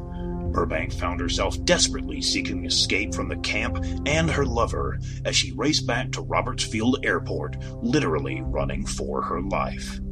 Based on an unbelievably true story by S. Sadie Burbank, Red Hills, Green Vines, and Dried Monkey Meat for Dinner is a manuscript of Burbank's adventurous and deadly experience during a time filled with sex, drugs, and murder. Now available in paperback and hardback. For more information, log into www.redhills.us.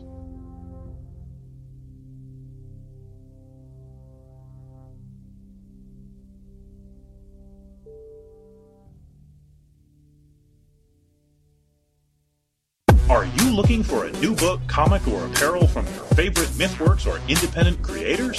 Then you're in the right place. Introducing the all new redesigned MythMart store. Now bigger, badder, better.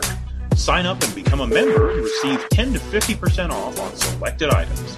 Get the all new Terry D. Shearer's Bloody Hell t shirt, or non members can pick up one of our ebooks for only $4.95. Or go into the past and relive the 90s with MythWorks Comics Classics for $3.99. The new MythMart. Bigger, badder, better. Visit MythMart at www.mythworks.com slash MythMart. Or find us on Facebook for extra savings.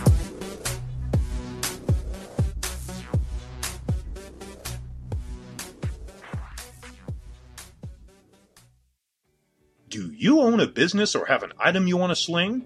Do you want a chance to reach potential customers? Do you want to make some extra cash? Then here's your chance. For $50, you can have a 1 to 2 minute commercial featured on each of our shows for an entire month. With six shows a week, that's only $2.09 per podcast. Plus, for an extra 10 bucks, your item will be placed into MythMart. So sit back and relax as they handle all stages of transactions. Contact our ad department at info at jason.com.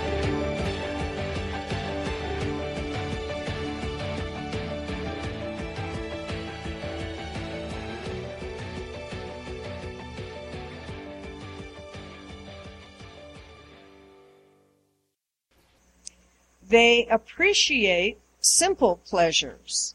And you and I have talked about Yes. this lots of times, how we get a kick out of just about anything that somebody might consider to be so extraordinary mundane, extraordinarily mundane, that it wouldn't bear noticing. A meticulously swirled ice cream cone. Uh huh. The, a boundlessly waggy dog. Happy people take the time to appreciate the easy to come by pleasures, finding meaning in the little things, and practicing gratitude for all that you do have. Now, you know, at this point, I can hear a lot of our listeners going, could we just be a little bit more Pollyannic? I, and I kind of get where you'd be coming from, uh, but maybe you're in need of this information a lot more than some of our other listeners. Yes. Uh, the, peop- the people who understand, like I said, happiness is not something that just bestows itself upon you because you showed up. You really kind of have to work at it. It's like living with somebody. Living with another human being yes. of either sex is a job and a half. yes, it it's is. a real chore to creatively, successfully share an abode with Mhm. another human being of any age, of any sex, and it doesn't matter how long you've been in married, neither. It's still any a part of the world. I don't care where you live. You're two individuals with two different minds. you're you're going to have to work at it to to make it successful. What was it I read somewhere? A happy marriage is a marriage where you can fall in love with that person over and over again. Yeah, well, it's kind of like dieting. You know, you you know from your own experience, you go mm-hmm. on a diet every minute. You. Uh-huh. know, you, uh, dieting is not something you wake up one morning and say, "Okay, I'm on a diet," and then you never say that again. You have to say it constantly Uh-huh. because constantly we're bombarded with con- thoughts of food. So yeah, uh, uh, same thing with a, a marriage or or any kind of uh, Relationship. relationship where you're. I don't care if it's a, a college roommate Right. or or somebody's mother is staying with you because uh, she can't take care of herself anymore. Whatever the case, whatever living arrangement you have with another human being of any age, of any sex, takes a lot of work and a lot of give and take. Yes. And I purposefully emphasized those words in that way because if you give more, you'll take more than you will if you don't give. right.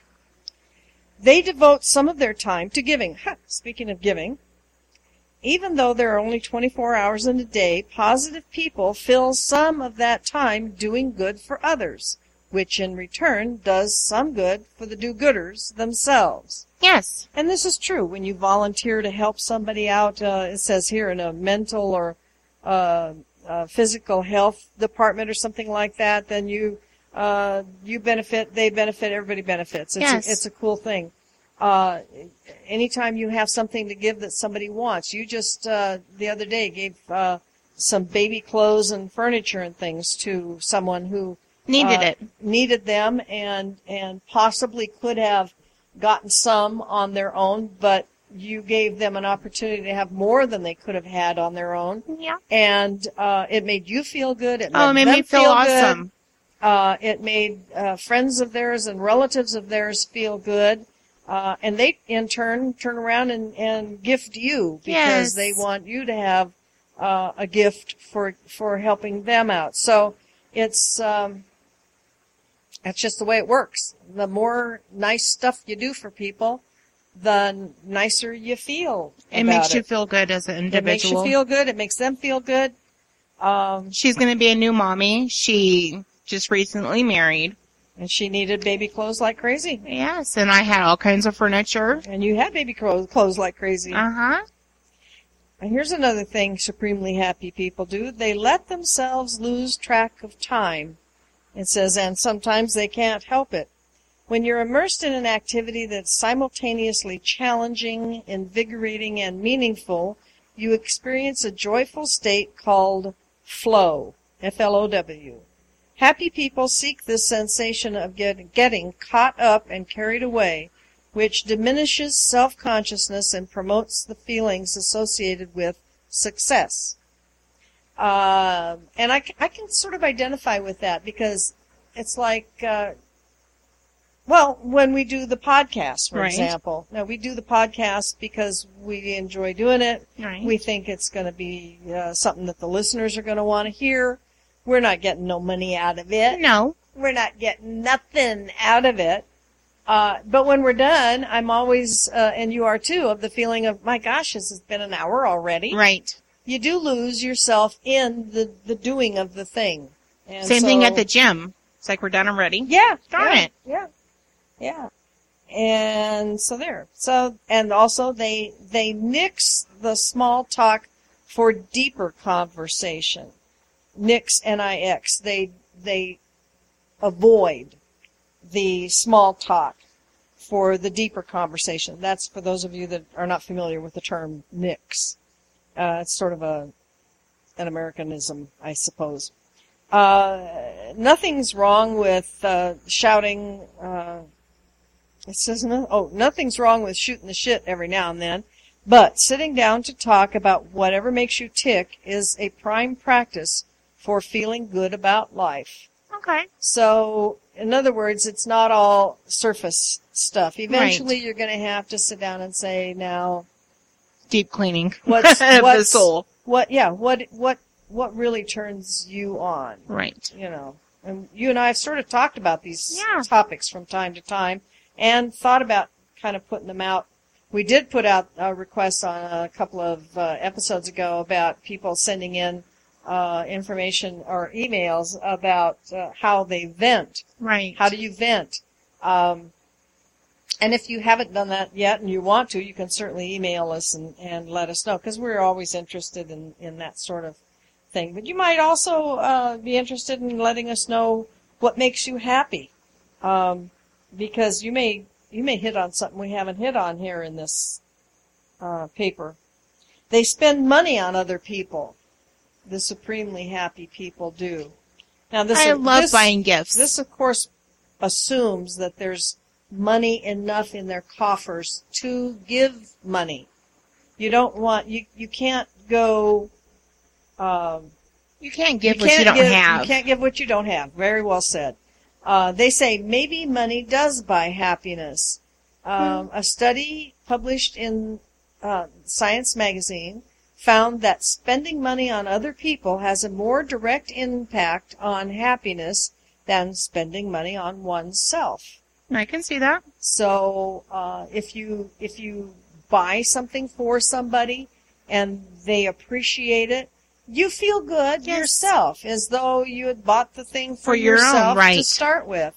Uh, or if you uh, if you contribute to a charity, let's say, uh, and there are certainly lots of them out there. God, I think we're on everybody's list. We're on, we're on so many charitable donations lists anymore. It's it's scary, and sadly, we can't contribute to all of them. It- Right. It, was funny. My mailman one day came with a pile of mail, and and uh, on top of it was one of the uh, organizations we contribute to. Okay. I commented. I said, you know, I, I really wish I could could give more. I could wish that there was more money to give to all of the solicitors that we get. I said, we get so many. And he said he unfortunately has a, um, someone on his route, an older lady, older than me even, who, um, he, she commented to him one day that, uh, she just couldn't give anymore. She didn't have any more money left. Right. And he said, I, he said, I think she must send money to everybody that asks her, which is kind of sad yes. because, you know, you have to, you know, the old saying, charity begins at home. Yes. And you do, of course, need to watch out for yourself. But sometimes just spending a nickel or two on somebody can, can mm, make a Change. difference. You know, you buy somebody a a Coke one day. You know, hey, that one's on me. Or Right. you're at Starbucks or some other similar place, and uh, you say, "I'll I'll I'll buy the coffee this time." Right. Just little things like that. It doesn't have to be a fortune. No. Can make a big difference to both of you. It says they make a point to listen. When you listen, you open up your ability to take in more knowledge versus blocking the world with your words or your distracting thoughts. And I can remember lots of times as a child, my dad would say, you know, if you'd shut your mouth, you'd learn more.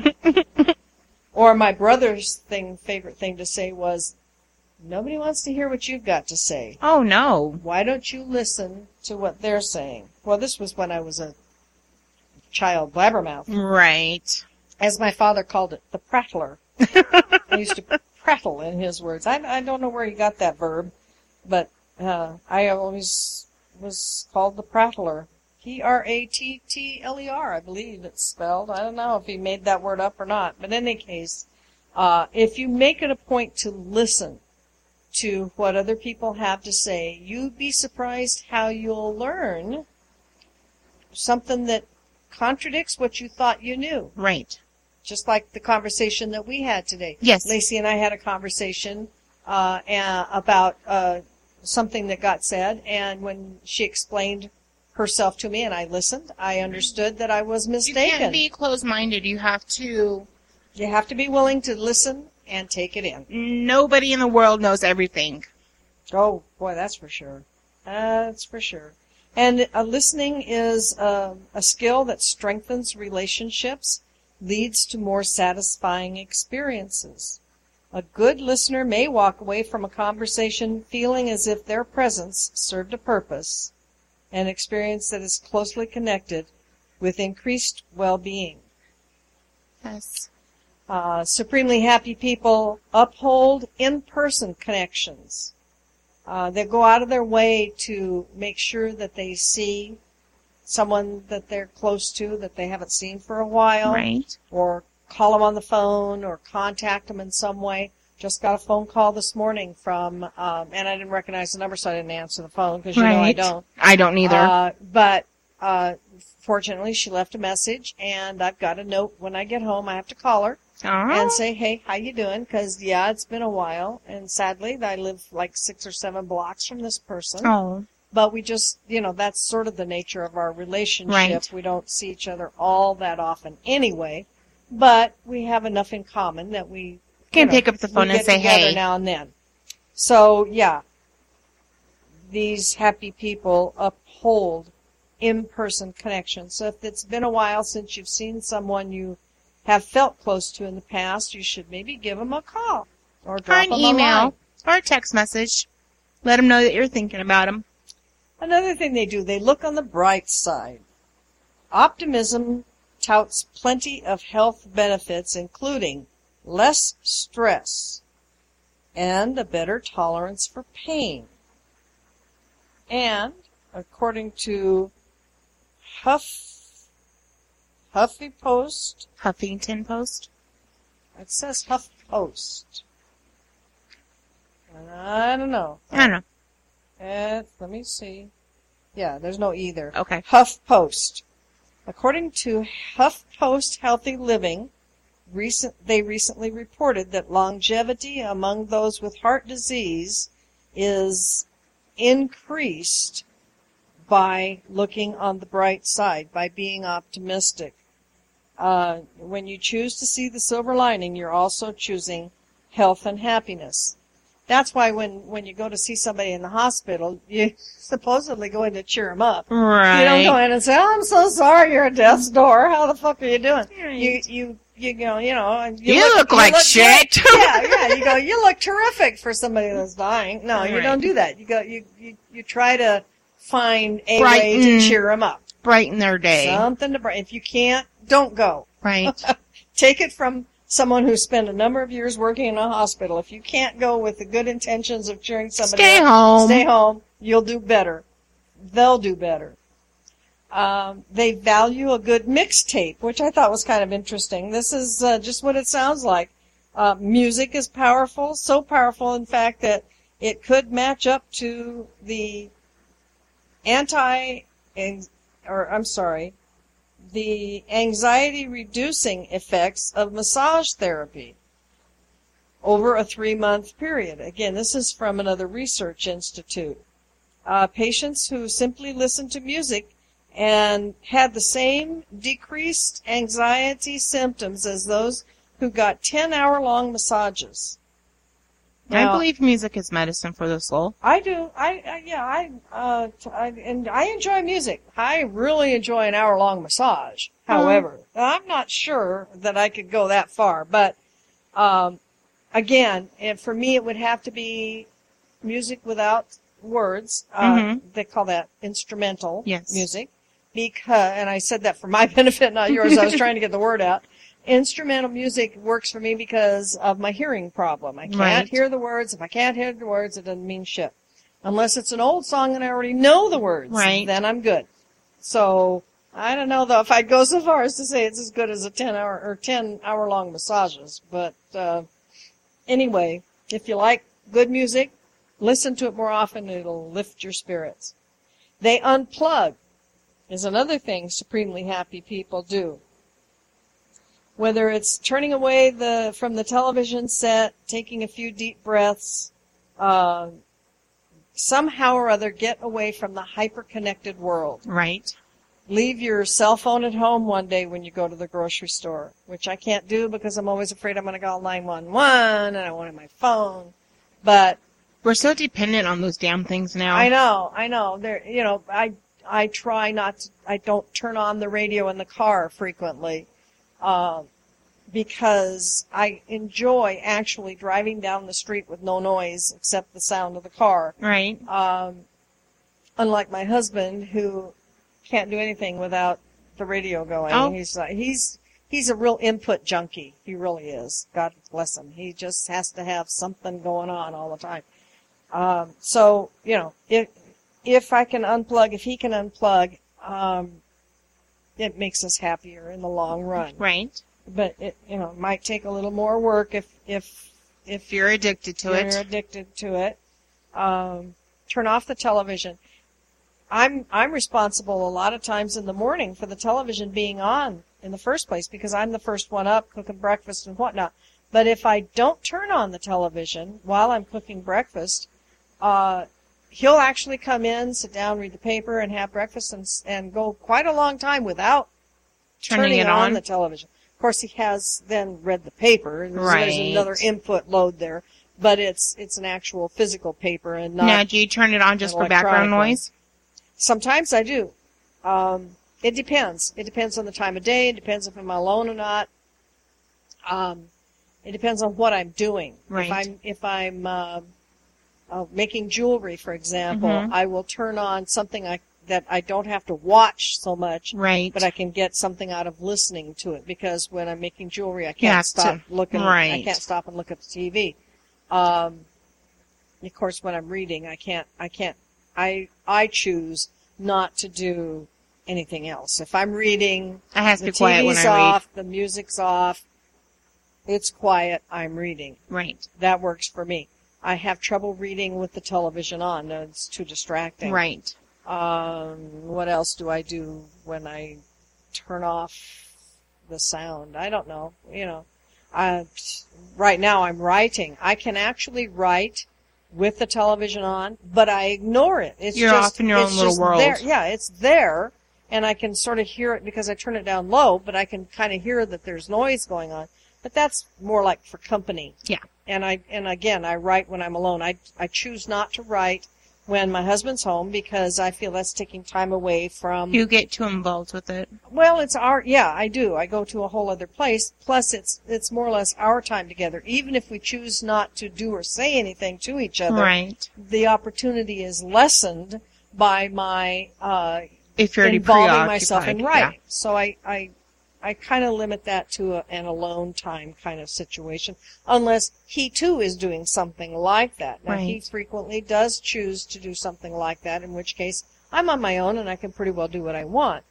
Uh, he likes to play a lot of games on the computer. Mhm. Uh, so when he's doing that, and I know he's doing it out of choice uh, for himself, then yeah, I'll go ahead and, and maybe work on a story or, or some such thing as that. Right. Uh, if he's only doing it because he thinks I'm not interested in doing something, then that's different. Right. So then I try to eliminate that question from his mind and make myself available to the moment if he's interested.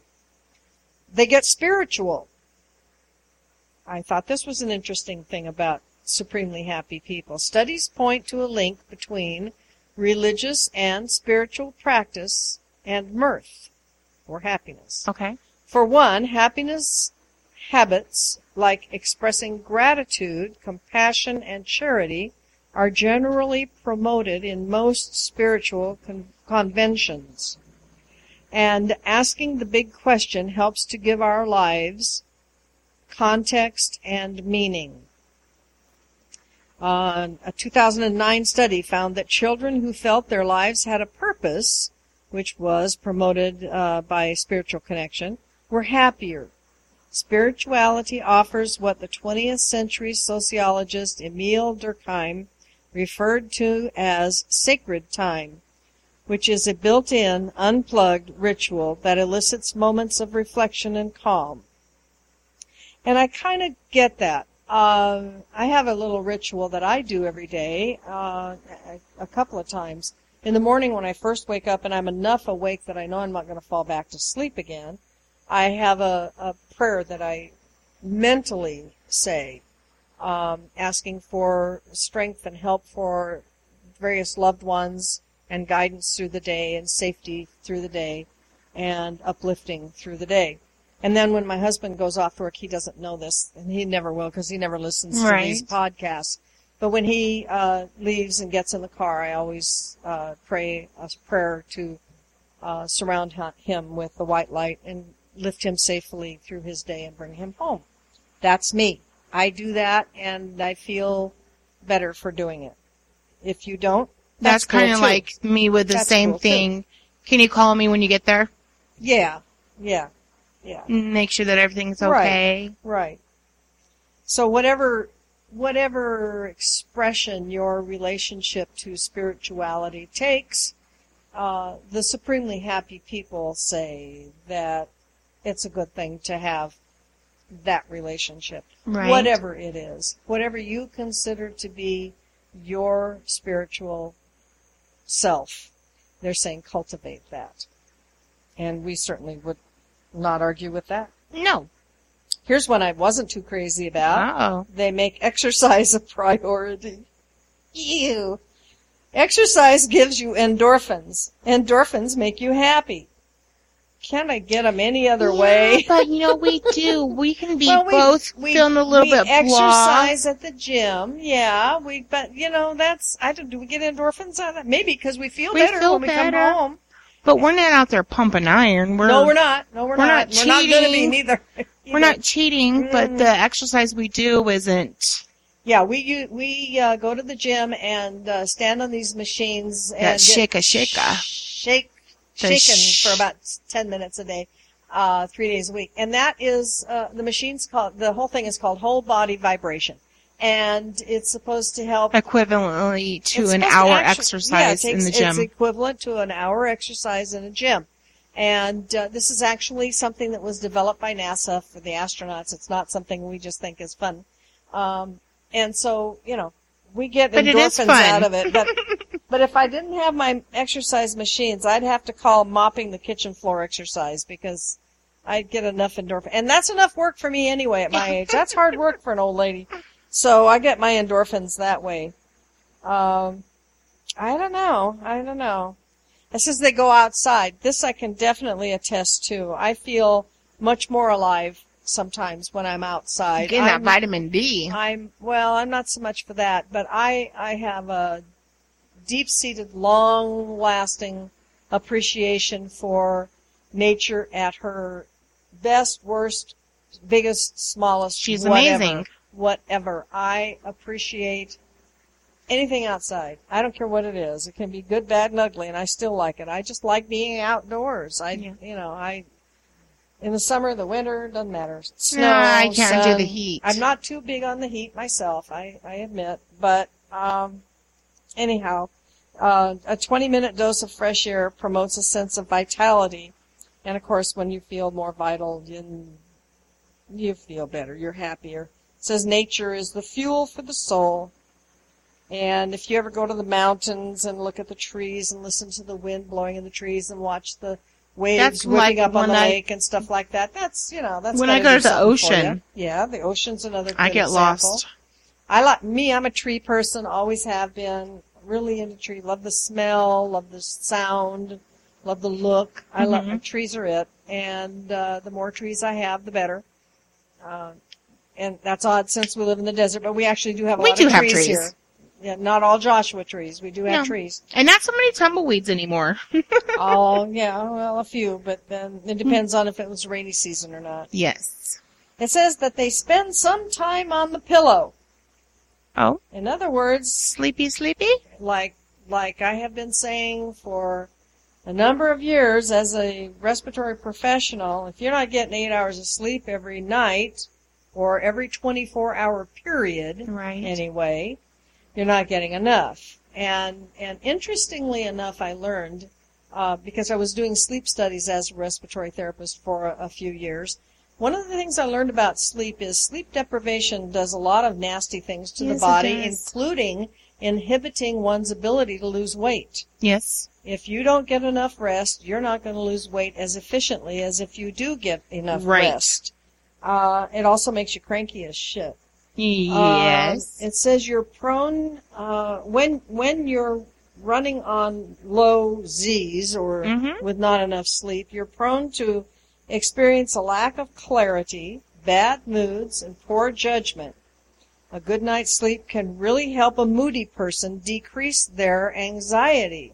yes. So if you're feeling crappy all the time and you don't know why, look at your sleep schedule. And and it is not necessary to get eight straight. Now let me get that No. perfectly clear.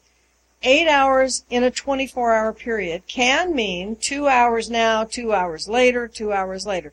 It isn't the best way to sleep because if you, broken. if you if you sleep two hours and you get up and do something for two hours and then you go back to sleep for two hours, it's not as restful Right. but the the whole idea is to try to get as much sleep in a block of time as you can.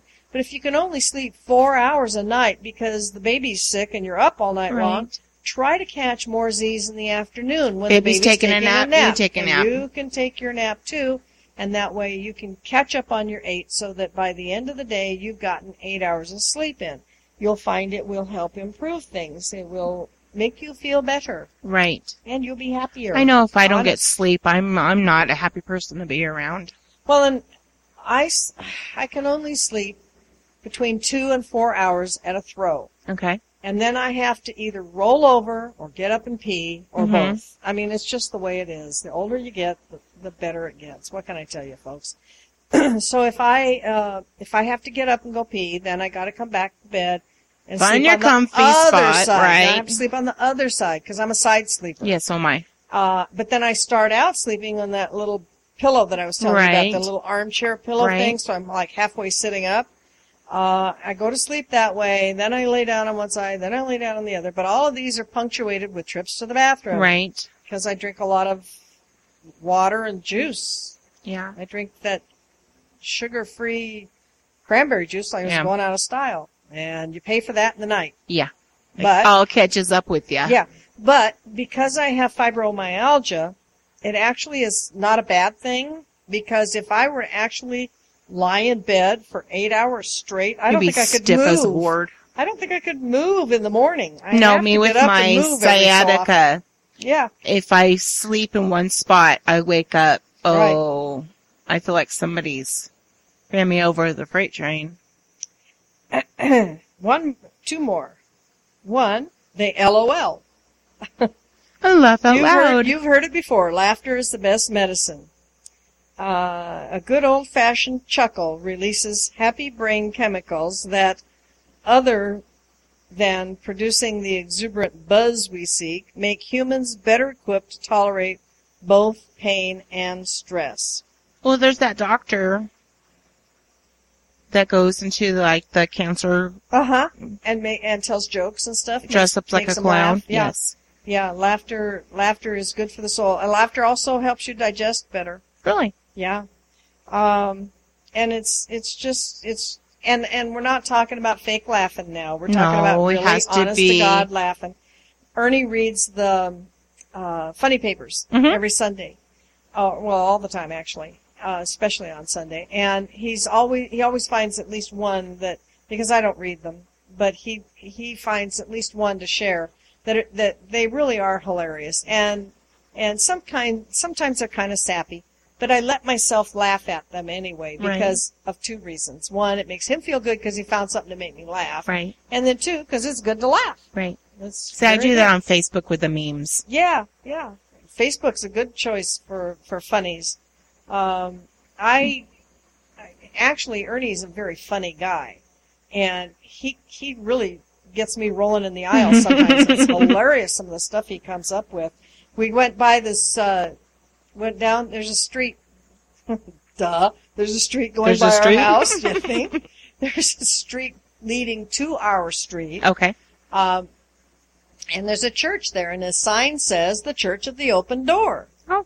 And he looked and he goes, but the door's shut. you know, I don't know. It just hit me funny. I thought it was hilarious. The Church of the Open Door, but the door happened to be shut. Well, there you go. And the last is they walk the walk. Says, you ever notice joyful friends have a certain spring in their step? It's all about the stride. They did an experiment where participants, participants were asked to take a three minute walk. Half of the walkers were told to take long strides while swinging their arms and holding their heads high. These walkers reported feeling happier after the stroll than the other group, who took short, shuffled steps as they watched their feet. Really? Yeah. And you know, But see, I'm always looking on the ground when I walk. I, might sort find of- treasures. well, I, I look I look at the ground because I don't want to fall down. Oh, yeah. But I gotta say, when we're on the machines at the, at the gym, Yes. and if I'm standing straight up, you know how Pam will say, you know, well your your uh, posture is Yes. is improved. You know, when I'm standing up with what I know is good posture, I get more out of The workout. that experience, that workout, than if I'm hunched over it, kind of hanging on to it. Right. And that's just something I've kind of noticed on my own. So I kind of agree with what they're saying. Although we're not walking while we're doing that, I think basically it's sort the of the same- same thing. It's, right. it's the exer- the the act of exercising Yes. with a confident air, so to speak. And so if you We see own the place. yeah, if you see someone walking in the mall, and and you look at him and you go, "Wow, that guy's got something on the ball," you know, because he's walking Head high, confidence and yes. stuff. Uh, he may be one of the supremely happy people, Yes. and then you can say you found one. Yes. So I thought that was all interesting. It shit. is very I- I- interesting. I, thought it was uh, uh, worth repeating. I, I, I know we like to tear people apart all the time, both on our show and on um, um, what we think. Right. We like to rip people to shreds just because we can. But I, I, I do believe the negativity thing. I believe that Uh-huh. negativity begets negativity, and so I wanted to send out some positive s- vibes to everybody out there today. And who knows? Maybe some of this information will be interesting and new. We're going to see a lot of people walking with their head up and Well, I would hope so. And- Yeah. And, maybe they got it from us, or maybe not. Who knows? But I, who cares where they got it from as long as they got as it. As long as they got it, that's the important thing. I uh, I couldn't agree more. So how are we? Uh, On time? how are we? We're doing? over. We're over. Yeah. Well, then why didn't you wave at me somewhere we were along the talking. line and go, "Hey, how much like over are we?" Seven minutes. Oh well, we better shut the fuck up then. Um, in that case, where's my? We got to shut the front door. You gotta do that. You gotta do that. It's almost taco time, kids. You gotta say, yeah. Lacey's making tacos for me to take home to my honey for dinner. Yum Woo-hoo! nums. So don't forget, email us Yes. with what you think about the show. You can reach us just by clicking on the comment button on the web page. Yes. Uh, on our, you know, where it says uh, our show Mm-hmm. name, you know, click on the comment button and it takes you directly to the email page. And then all you have to do is pick the don't get us started episode. Tell us what episode you want to comment about. We will read all emails on air unless otherwise requested. So we hope you'll come back next week and give us a listen. Until then, I am S. Sadie Burbank. And I am Lacey Montoya. And we're saying that's enough for tonight, so don't, Don't get, us started. Good night. Good night, everybody. There you go. Still don't want this Kool Aid? you take a, a beautiful episode like this and you bastardize it with a Jonestown joke. No, honestly, I just thought you're thirsty. Yeah, yeah. You don't want this? I'll just dump it in. Yeah, that's right. You just drink the Kool Aid. Don't worry about it. Mm-hmm. That's not going to happen. How about the red pill or the blue pill? No. No? Straight edge, man. Fine. All right, CM. yeah. Okay. So, speaking of happy, that uh, Pharrell Williams oh my abomination of a song, I actually heard a really cool cover of it. Really? Yes. It's called obviously "Happy" by uh, Death Blossom. Death Blossom. Yes, I'm liking it already. Yes, and if if you're if Death Blossom is kind of ringing into your uh, your geek memory banks, Mm-hmm. Do you remember the last Starfighter? Oh, way back in the long ago? Way back in the long ago. Yeah. That was the ultimate move that that ship would do when they got surrounded. The Death Blossom. Oh, okay. Holy crap. Wow. Yeah, there you go. They pulled a bit of nostalgia there Yes, for their name. they certainly they? did. Wow. Yeah, so That's why they're happy people. That's they are. Well, you listen to the song, you're going, these are some angry people. but it, Death Blossom, look it up. Death, Happy by Death Blossom. It's, I think it's on iTunes. And I I, would- I, have no association with these people other than I like their song. Uh-huh. And royalties. Uh, I wouldn't hate the song so much if they didn't play it every other song. You know? It's brutal. I, I remember just sitting there and, the, and my, my girls came in and they, they turn on uh, YouTube and they go to go to Happy said, okay, this is going to be one one song, and then I looked. There's a list. I go, why is there a list of songs? They said, oh, they made a video for each hour of the day. What? Yes. so, in theory, every hour on the hour, you can play Happy, and it'll be a brand new video. I went, shut it off now. yeah. Okay, let's get to another podcast. Yes, please. Suicide. this is Saturday segments number four Shaken, Not Stirred. That's how I usually like my uh, Martini. martinis. There you go. Yeah. Okay. I was going to say beers, but that's not going to be a good idea. Mm, shaken beard? No. No, no, bad idea. Okay. Uh, this one says, uh, with only days away from Christmas. Well, it's not, but let's This pretend. is the this is the callback show, so it doesn't matter. It doesn't matter. Suddenly it's Christmas. Yeah, it is. Each segment. I can't is wrap a, my head around that. Season. I can't wrap my head around that. Anyway, with days away If you were more happy, you would. that was funny. Yeah. Larry sits down and revisits the land of Bond, James Bond, as the character and film celebrate their 50th anniversary. All right. Can't tell. This was a couple years ago. This was December 2012. Wow. Wow. Okay. Let's All right. hear, let's uh, get our bond on. That's right. Hello again. Uh, this is Larry Walton. I am your host for Saturday segments. You can listen to these podcasts uh, every week on jzomon.com. I hope all of you are having a good week so far. Um, I know it's getting close to Christmas time, and I know you're all probably decorating your tree and getting your house decorated and the lights on the out on on the outside up. Um, I did a little bit of that today. I put lights up around our door on our front door, and now I have to go outside again and put the lights up on our house and put out our outdoor decorations. So that will be something I will be doing this week, hopefully. Um, I have a lot of things to talk about today. I want to talk about uh, some current news going on in the entertainment world. I also want to talk about um, continuing my talk last time about uh, 007, um, the 50th anniversary. Uh, I want to talk again about the actors who played 007, and I want to continue talking about um, that today. And also, I have a list of movies uh, that are coming out or in the works right now that I found the other day looking on the internet. So I'll share that with you uh, as well. And anything else that comes up, I'll talk about. So let's get started. Uh, I guess you've heard that Larry Hagman uh, passed away last week at 81 years old.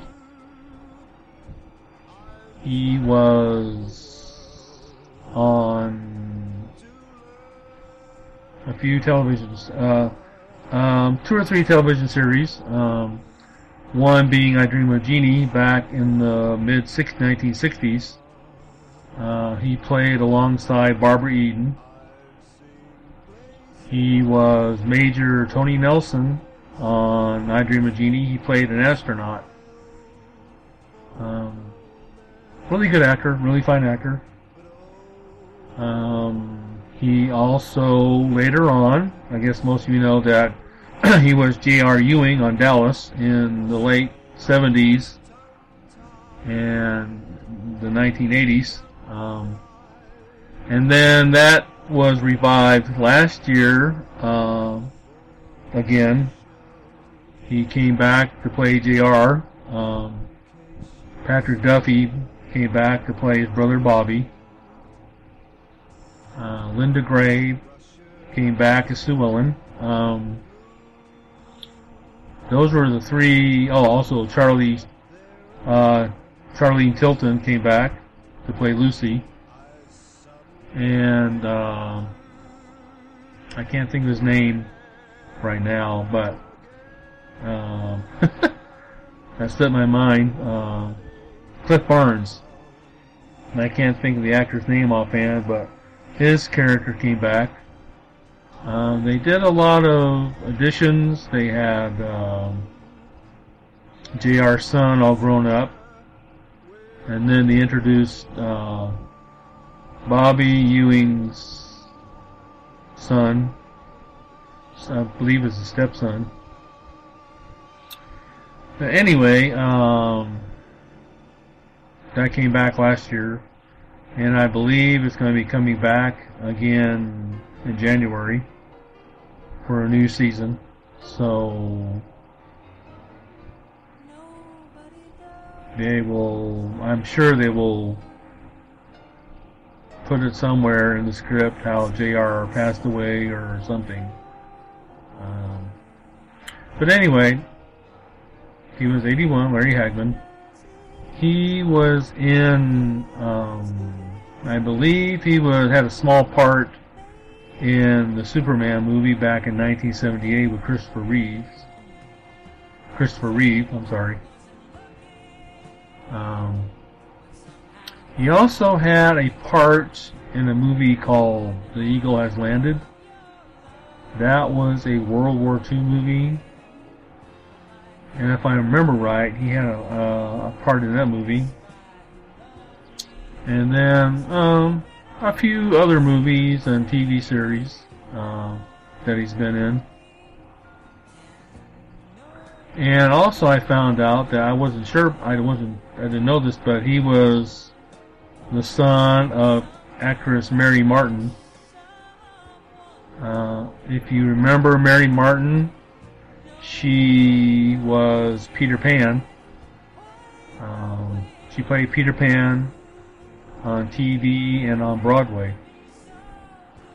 I remember watching that as a kid every year on TV. It would come out and beyond. I can't remember uh, if it was on during the Christmas season or sometime during the year, but I remember watching that every year.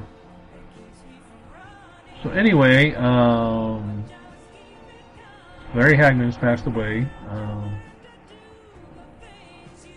which is sad. Uh, I liked his I liked his uh, character uh, J.R. and I liked his character uh, Tony Nelson on I Dream of Jeannie.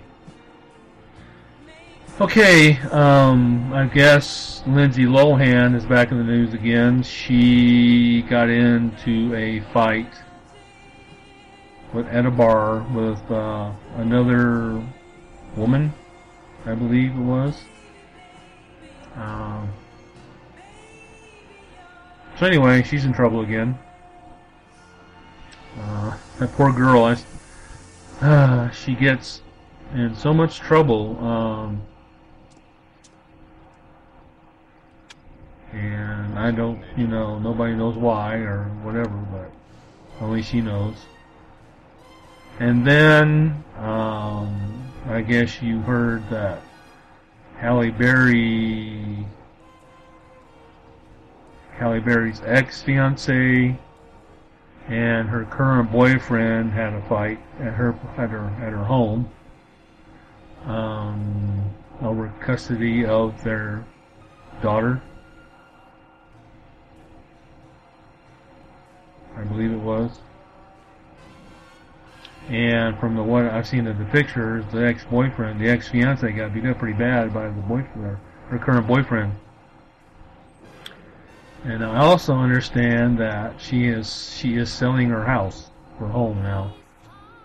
Um, I don't know why. I guess, um, you know, yeah, I know I know she has her own reasons, but anyway. And then, um, let me look at my notes here. Um.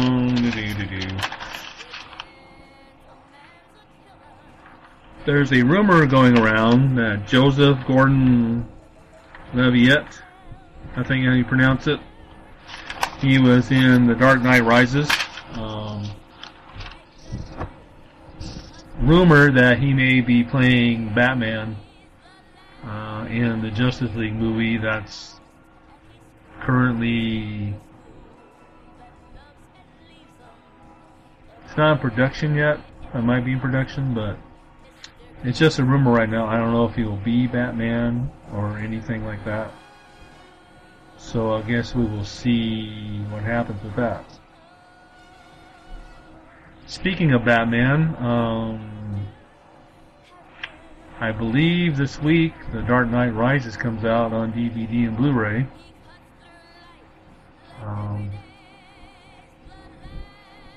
hopefully I could buy it. Cause I never got to see the movie theaters for one reason or another. So that is coming out.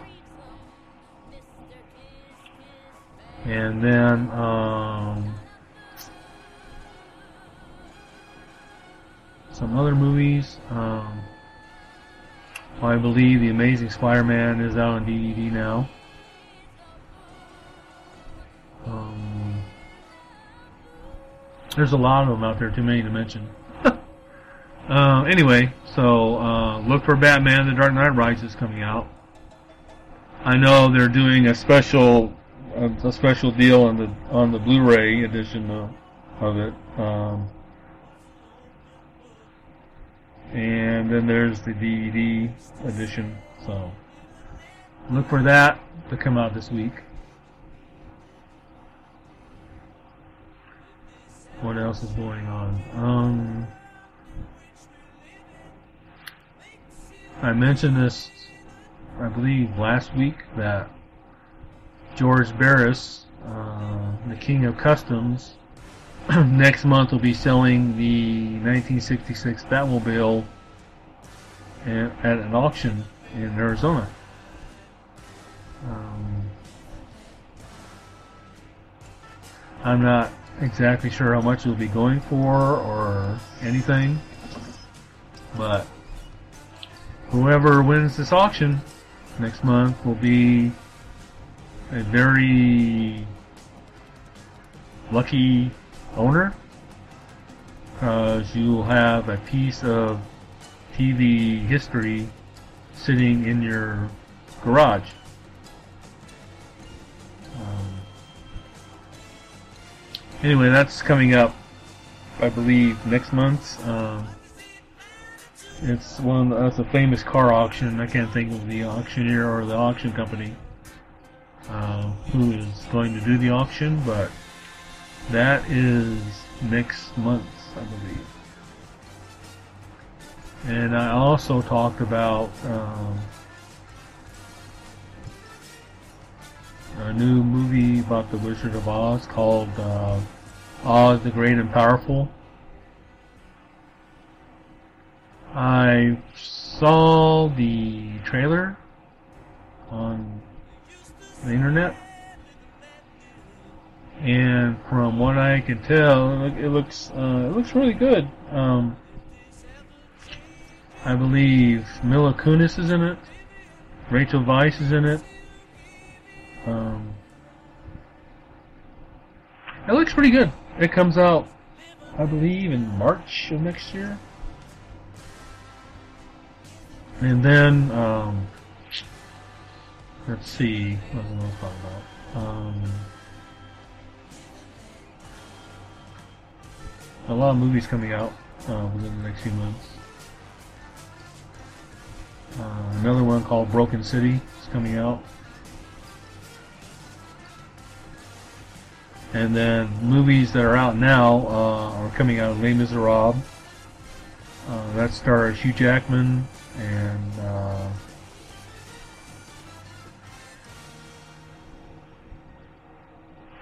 Anne Hathaway. That's coming out.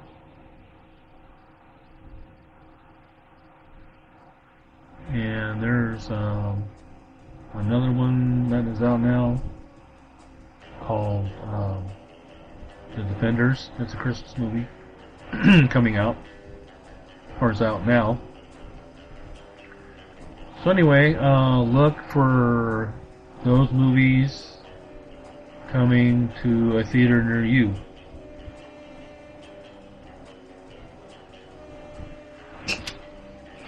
Okay, so now I wanted to talk about uh, movies that are out now in the theaters.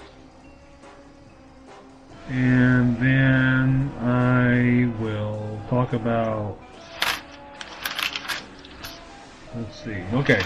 Um,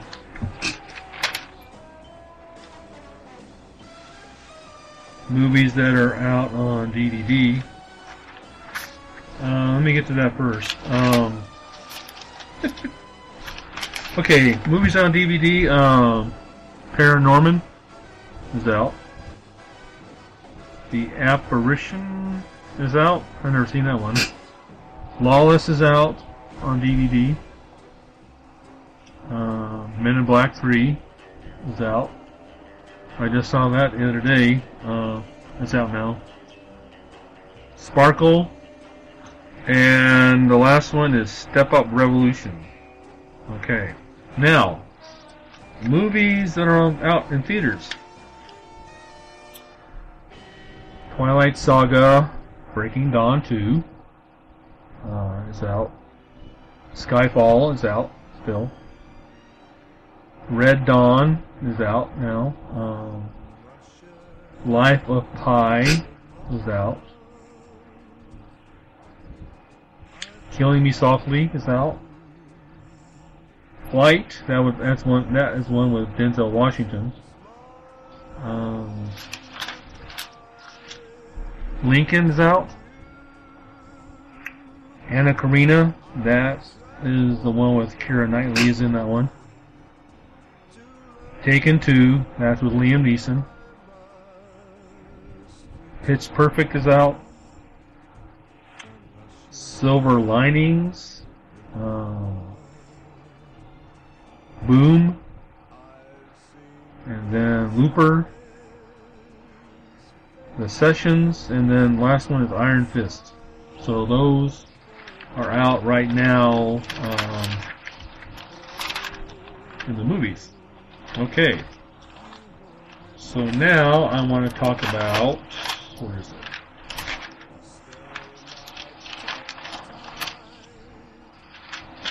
Oh yeah. Get on my paper here. These are trending movies. Um, that are either out now or coming out soon. And I have quite a bit of, quite a few of them here, uh, so I'll read them off. Okay, the first one is Pacific Rim. Um,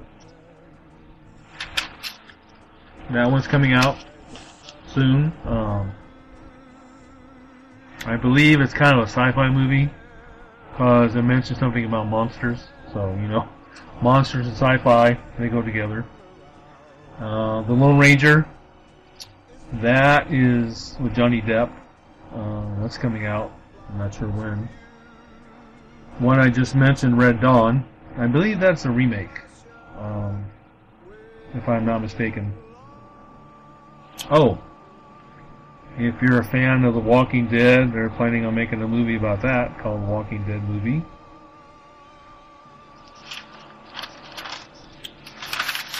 Oh yes, oh yeah, The Night Stalker. That one, I believe, is Johnny Depp. Um, if you remember, it wasn't on that long. Uh, it was on TV with uh, Darren McGavin. It was on the during the 1970s. Uh, he was a newspaper reporter, and he would go out and investigate unusual things. Um, either he would hear about them or somebody would tell him about them. Um, I remember an episode he was investigating a sighting of a headless motorcycle rider. I remember that one. Um, another one was about a vampire. I believe it's a female vampire. Um, all sorts of all sorts of weird things he would investigate. Um, his boss, uh, played by Simon Oakland, uh, always got on his case about going on and investigating these different things and write them up in their newspaper. So that sounds like it might be good. Okay, what I mentioned earlier was Lincoln. Um,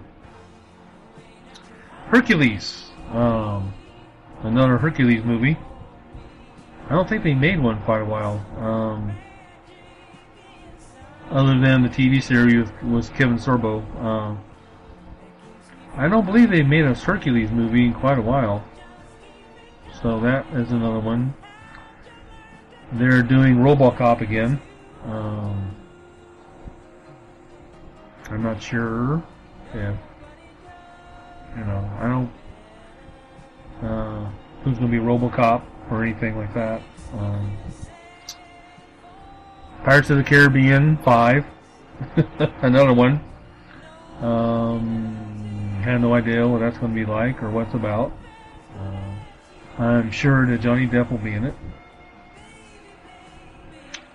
Fast and Furious number six is coming out with Vin Diesel, and I believe Michelle Rodriguez is in it. Carrie um, is being remade. The original starred uh, Sissy Spacek. Um, it's kind of a it's a it's a horror movie. Uh, I don't know if any of you seen it before. Uh, it's pretty good. Uh, I've seen it um, a few times. Okay, the next one is Beauty and the Beast. Um, I'm not sure what that's going to be about. Um, I don't believe it's going to be a Disney one, um, but we'll see that one. Mortal Kombat uh, being remade again. Men in Black 4. They're doing Men in Black again. And then a Batman reboot. Um, I don't think it will be in connection with the Justice League movie. Um,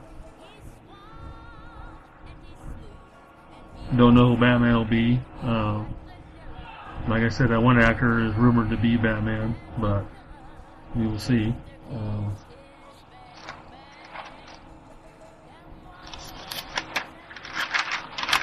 okay, I think that's it.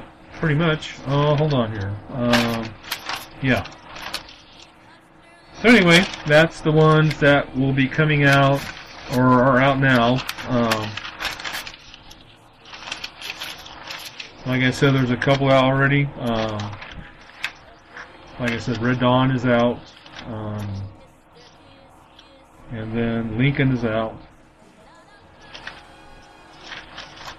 But there's a few of them here I'm interested in seeing, especially uh, the Night Stalker movie and RoboCop.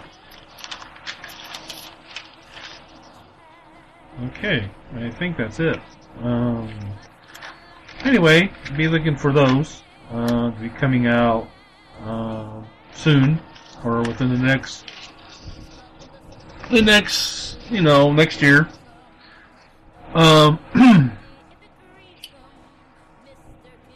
I believe they're working on Star Wars Episode Seven right now. Um,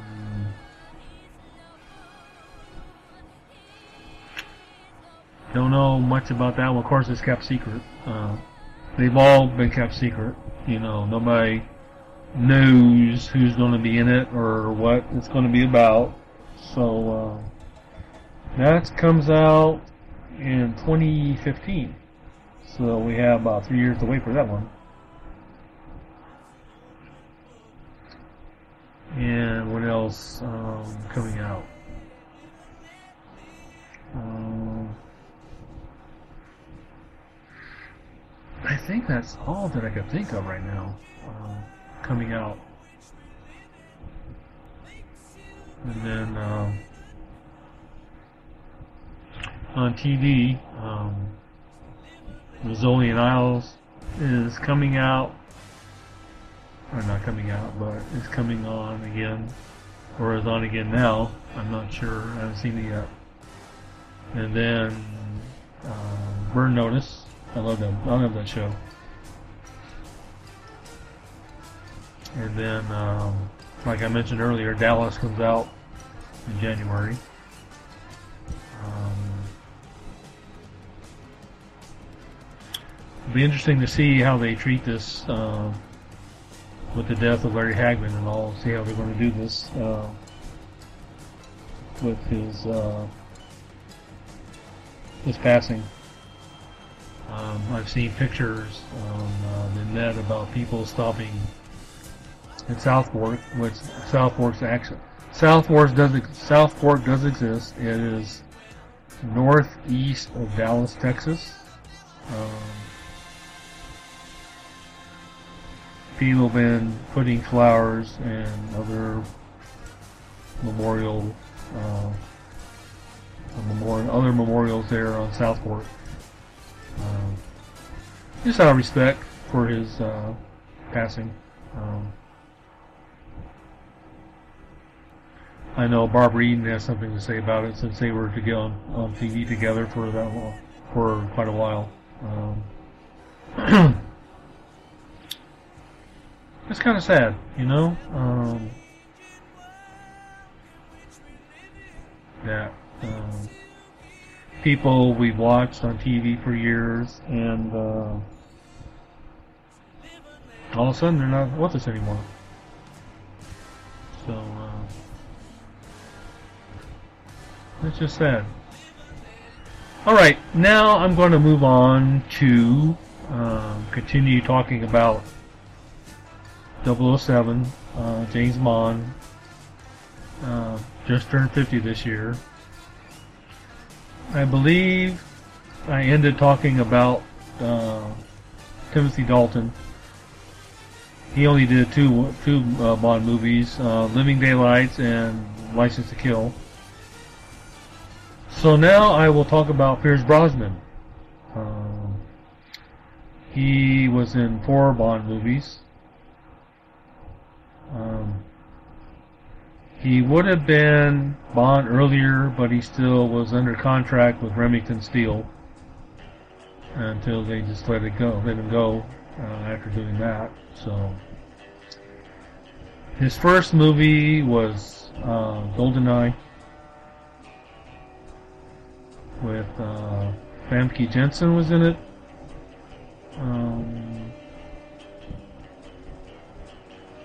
and that also introduced the first female uh, M, Judi Dench. I like that movie.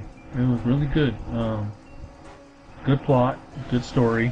Um, the Aston Martin DB5 made a brief little cameo, made a brief cameo in that movie. Um, and I also understand that it's also in the new movie Skyfall. Um, I liked it. I liked it really well. Um,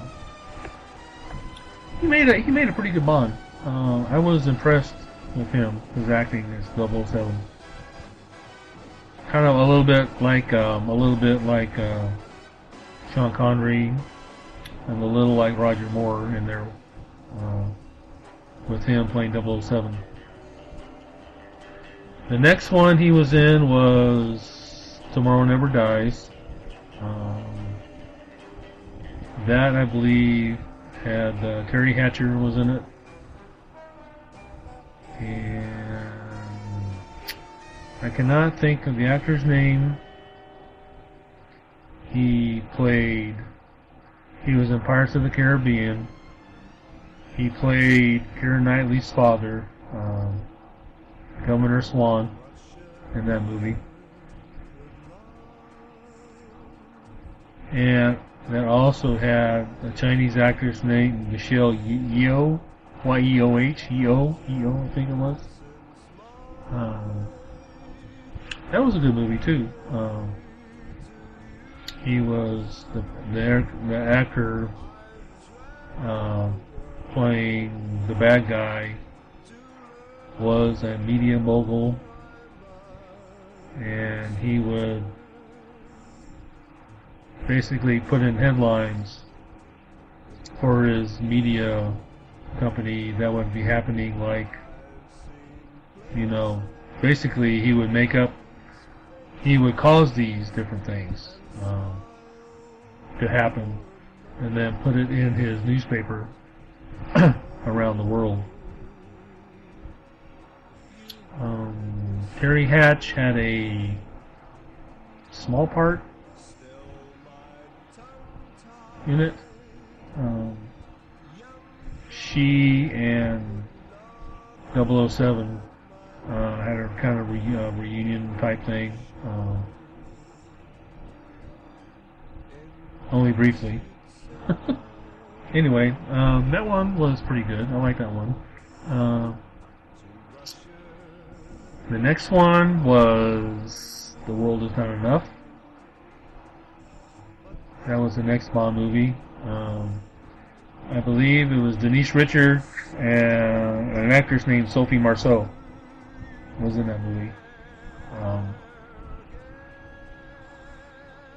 that was a good movie. That was good too. I like.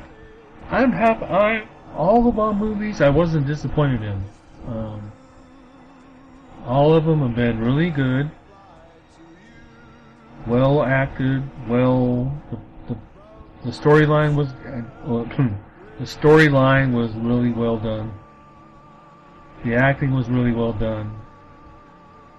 The movie, the mu- the music they used was really well done.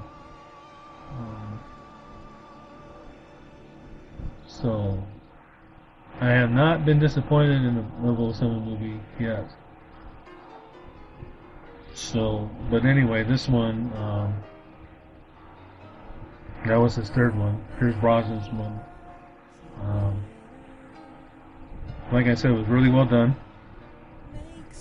Uh, and the last one he was in was Die Another Day. That one, I believe Halle Berry was in it. Her character's name was Jinx. Um, that was good too. Um, I like Halle Berry's acting. Um, I remember first time I saw Halle Berry was in the Flintstones movie. Uh, she played Sharon Stone, of all things. How funny. Um, and then she later on played Catwoman. Um, she was in uh, Executive Decision. Um,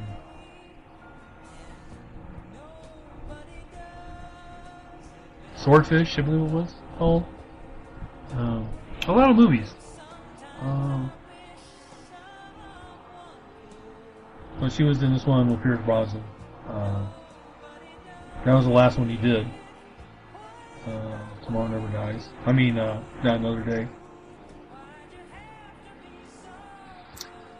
Okay, now we move on to the current Bond, Daniel Craig. So far, he's been in three movies. Uh, I haven't seen Skyfall yet. The other two I've seen, uh, Casino Royale. That was good. That was a good movie. That one had a new Felix Leiter, uh, African American actor. I can't think of his name. Eva Green was in it.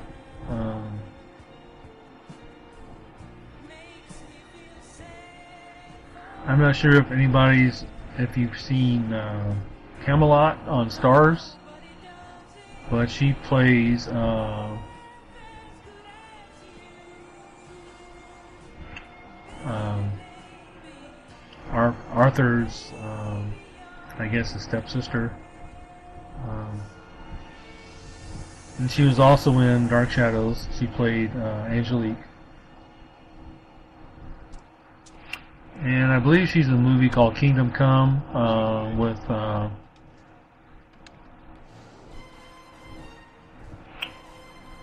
Orlando Bloom was in that one. That one was about, I believe, about the Crusades, um, if I remember right. Um, but I like that movie. It was good. It was really good. Uh, next one he was in was Quantum of Solace. Uh, I like that one. Uh, it's kind of slow in part and kind of slow in parts. Um, of course, a lot of action. Um, you know, Bond movies are known for action, cars, women, gadgets. You know, so um, that was pretty good. Um, I like that. Um, really well done. Uh, so far, I am pretty. I am impressed with uh, Daniel Craig's performance as 007. At first, I wasn't too sure, um, but after seeing um, Casino Royale and then seeing Quantum of Solace, um, he's making a pretty good bo- 007. Um, and then the one he's out currently out now is Skyfall, and that's made a lot of money. I understand. Um, a lot of people have said it's the best Bond movie ever. Um,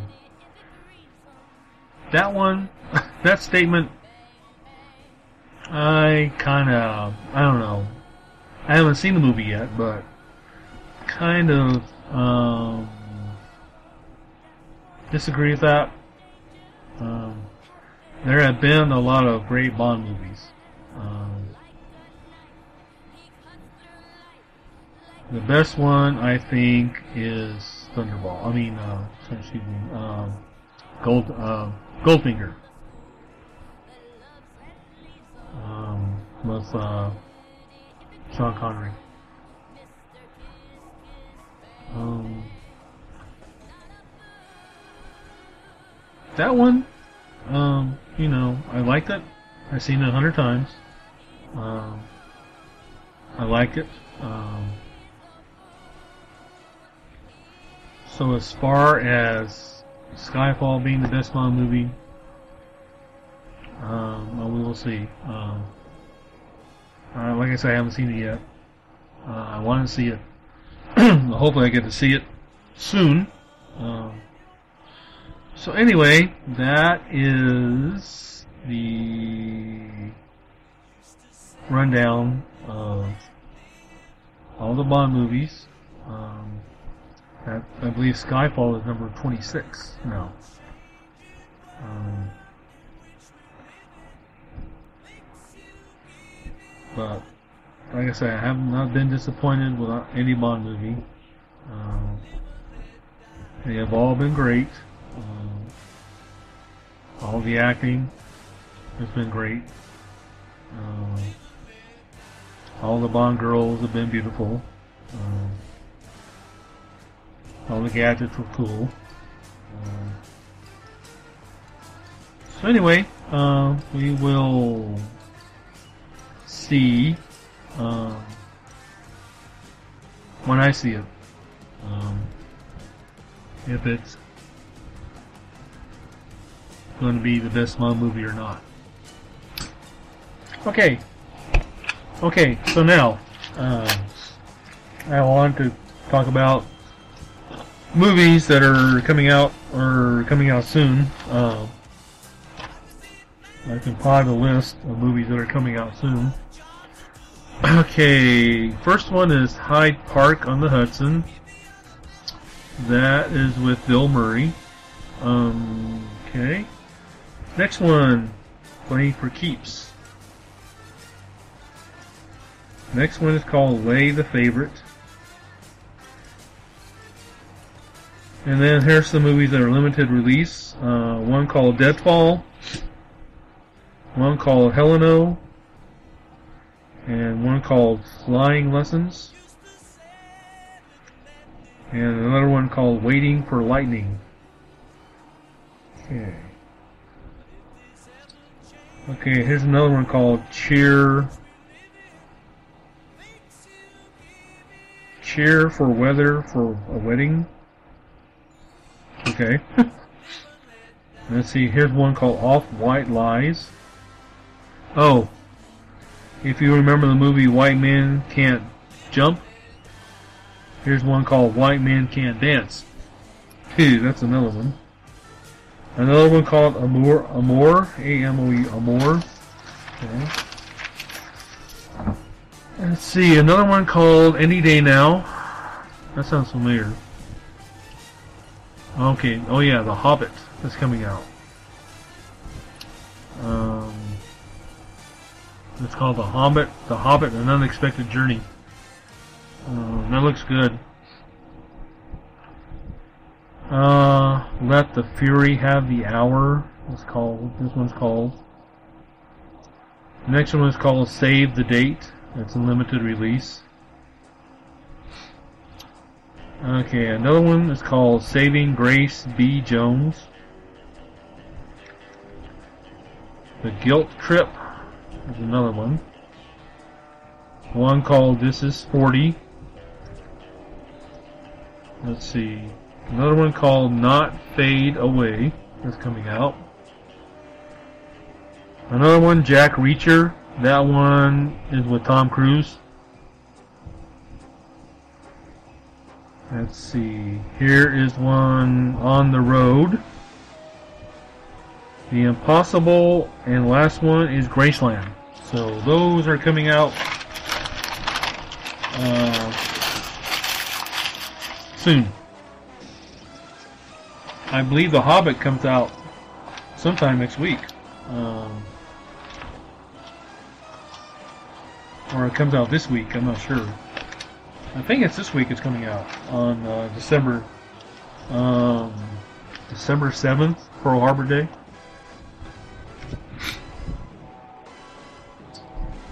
Okay, okay. I want to talk about um,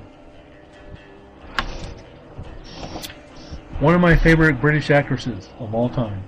I mean, this this woman is beautiful. She's graceful. I've met her several times, talked to her several times.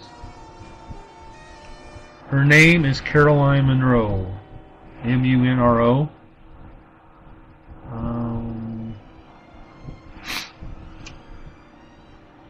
this is a. I'm reading off of this. It's called Empire Waverly Telecards. I got this from her. Uh, she signed it for me a few years ago.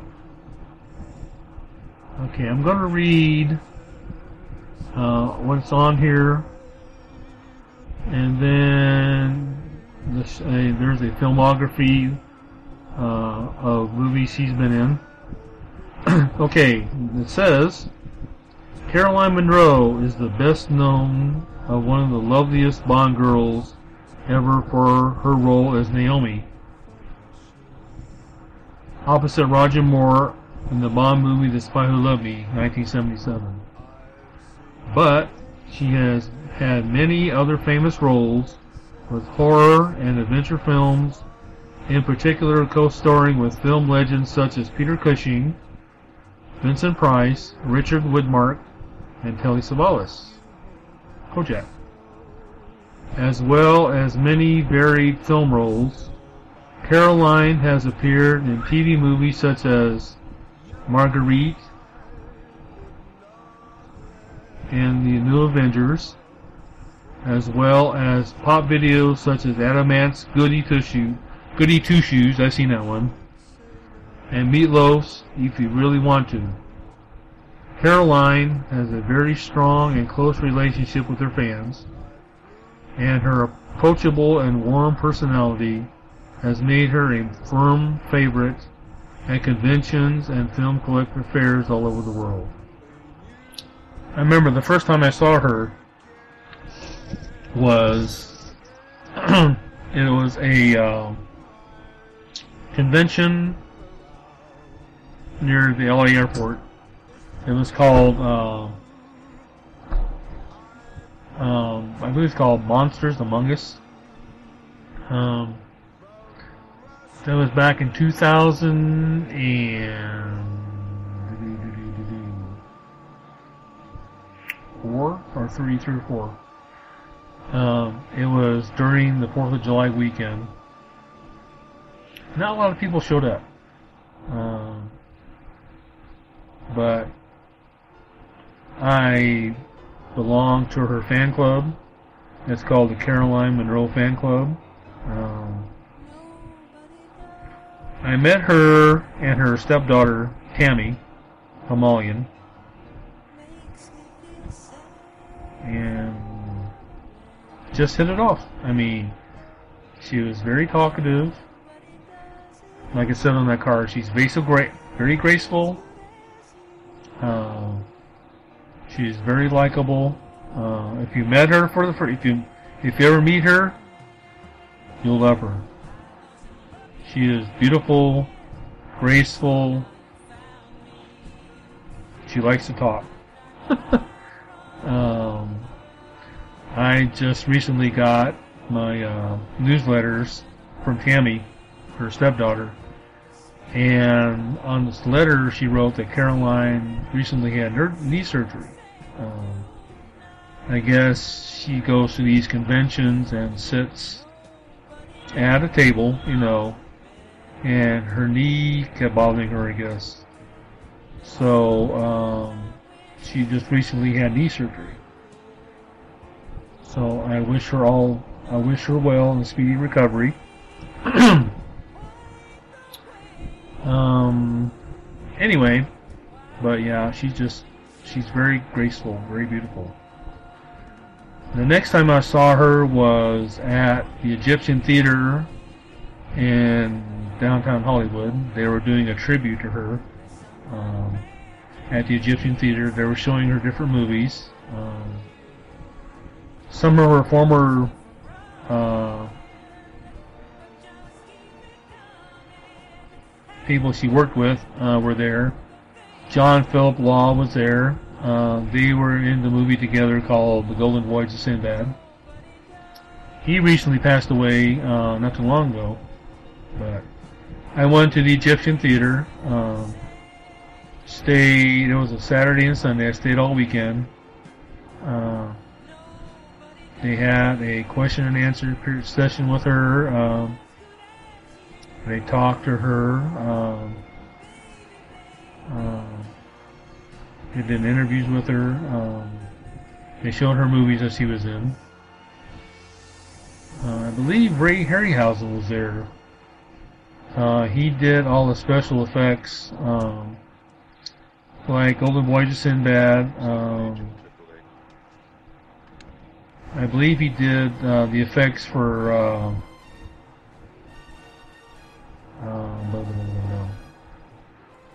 Shoot, I can't think of it all.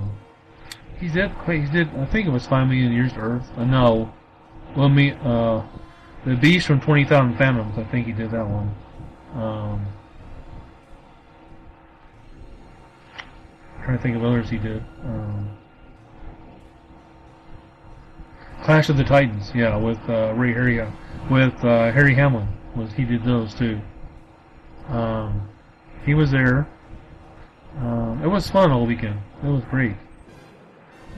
And then the next time I saw her was um, like two years later at the Marriott uh, Airport Hotel in Burbank, across the street from the Burbank Hollywood Airport. She was at a show called back then it was called uh, uh, the Hollywood Collector Show, but now called but now it's called the Hollywood Show. Um, she was there. Um, with, uh, I believe, no, that was later on. Uh, but she was there, and her son, her daughter, sis, stepdaughter were there. Um, a lot of actors show up to these uh, different shows, so if you get a chance, uh, they have them every three months uh, at the Burbank Marriott Hotel. Um, like I said, it's across the street from the Burbank Hollywood Airport. Um, I met a few stars there. I met uh, George Lazenby was there. My wife wanted me to get her a signed, uh, sign her DVD of uh, On Majesty Secret Service. That's what I didn't mention earlier was uh, George Lazenby. He played 007 just once um, on Her Majesty Secret Service. Um, that one he got married in uh, to a countess, but later on she died. So, but yeah, I met him. Um, I met Kevin Sorbo. Um, Candy Clark I met one time. Um, she was there. Uh, Cindy Williams was there. They were doing an American Graffiti reunion type thing. Um, but she was there at this uh, Hollywood Collector Show. Uh, we talked. I looked around, talked to other other people that were there. It was really fun. I liked it. Um, I enjoy myself with these Hollywood shows. Haven't gone to one lately, but I hope next year, and hopefully the Caroline will be in this area uh, in Southern California, uh, Burbank, uh, so I can see her again. But getting back to Caroline, she has done modeling uh, mainly for this product called Navy Lamb's Rum uh, when she was younger. Uh, that's how she got discovered, uh, actually, doing all these modeling gigs. Um, I've been, I've been, I've belonged to her fan club for oh a long time, maybe, uh, maybe I'd say eight or nine years now. Um, but she's very gracious. If you remember 007, uh, The Spy That Loved Me, like I mentioned, uh, she played Naomi. Um, funny story, as she told uh, at the first convention I saw her in. Um, there's a scene where she's getting out of a boat to pick up Roger Moore and Barbara Bach, who played uh, the Russian spy Triple X in The Spy Who Loved Me. She was getting out of the boat, and a bee stung her. I've heard about that. And when they were doing a DVD called uh, Caroline Munro, First Lady of Fantasy, um, they were doing this DVD on her about this, and I asked her about it, and she said, "Yeah, it was true that she got out of the boat and a bee stung her." so anyway, that was a true story. But anyway, um, she did those uh, Navy Lamb commercial, uh, Navy Lamb rum. She did that for Navy Lamb's rum modeling, and that's basically how she got her start uh, being in movies. Okay, I'm to read some of these movies that she's been in. Some I've never heard, uh, some I have heard. Okay, starting 1967, 6.6 Passion with Christine Shrimpton, director David Bailey. 69, Where's Jack with Tommy Steele and Sir Stanley Baxter. Uh, the director was James Clavell. 1969, a, a Tales for Loving with Richard Widmark and Topol. Um, that was directed by Richard Klein. Okay. 1971, The, Adom- the Abominable Dr. Phibes with Vincent Price and Terry Thomas. And then the sequel was Dr. Phibes Rises Again with Vincent Price and Peter Cushing.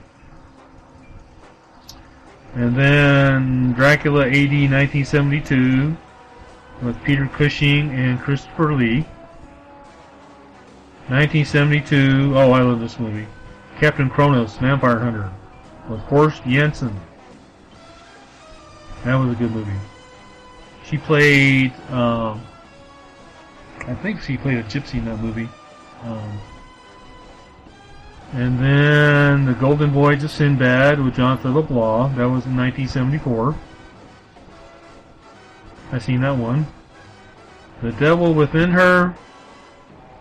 Joan Collins and Donald Pleasence. I didn't see that one. At the Earth's Core. I seen that one with Doug McClure and Peter Cushing.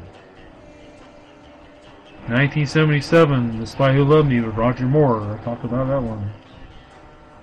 Oh, one of my favorite sci- sci-fi movies, Star Crash, with Christopher Plummer and David Hasselhoff. Yes, David Hasselhoff, a- aka Michael Knight. Before that, he was on a uh, soap opera called The Young and the Restless. 1980, Maniac. Saw that one. Was Joe Spinell. The last horror film, I seen that one with Joe Spinell. Don't Open Till Christmas. Edmund Put. Uh, okay, I've seen that one. Slaughter High. Um, I don't remember seeing Slaughter High. Howl of the Devil. Faceless with Telly Savalas. The Black Cat. Night Owl. The Die For and Domestic Strangers. Now she recently has been uh, another movie she just recently was in. I have to look at my newsletter here. Um, let's see.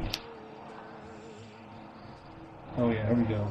Okay, it's called El Dorado. Let's see.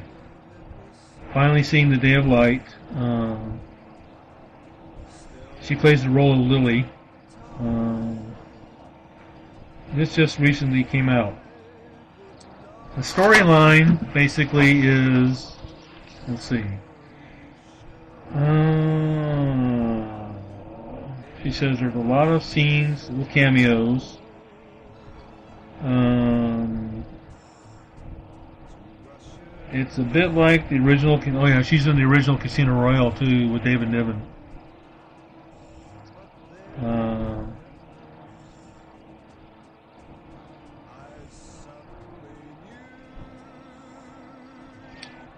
It looks like it was a poem by Edgar Allan Poe. Uh, the film has Daryl Hannah, Peter O'Toole, Michael Madsen, David Carradine, Steve Guttenberg is in it. It was shot in 2009 and it's being released this year. So,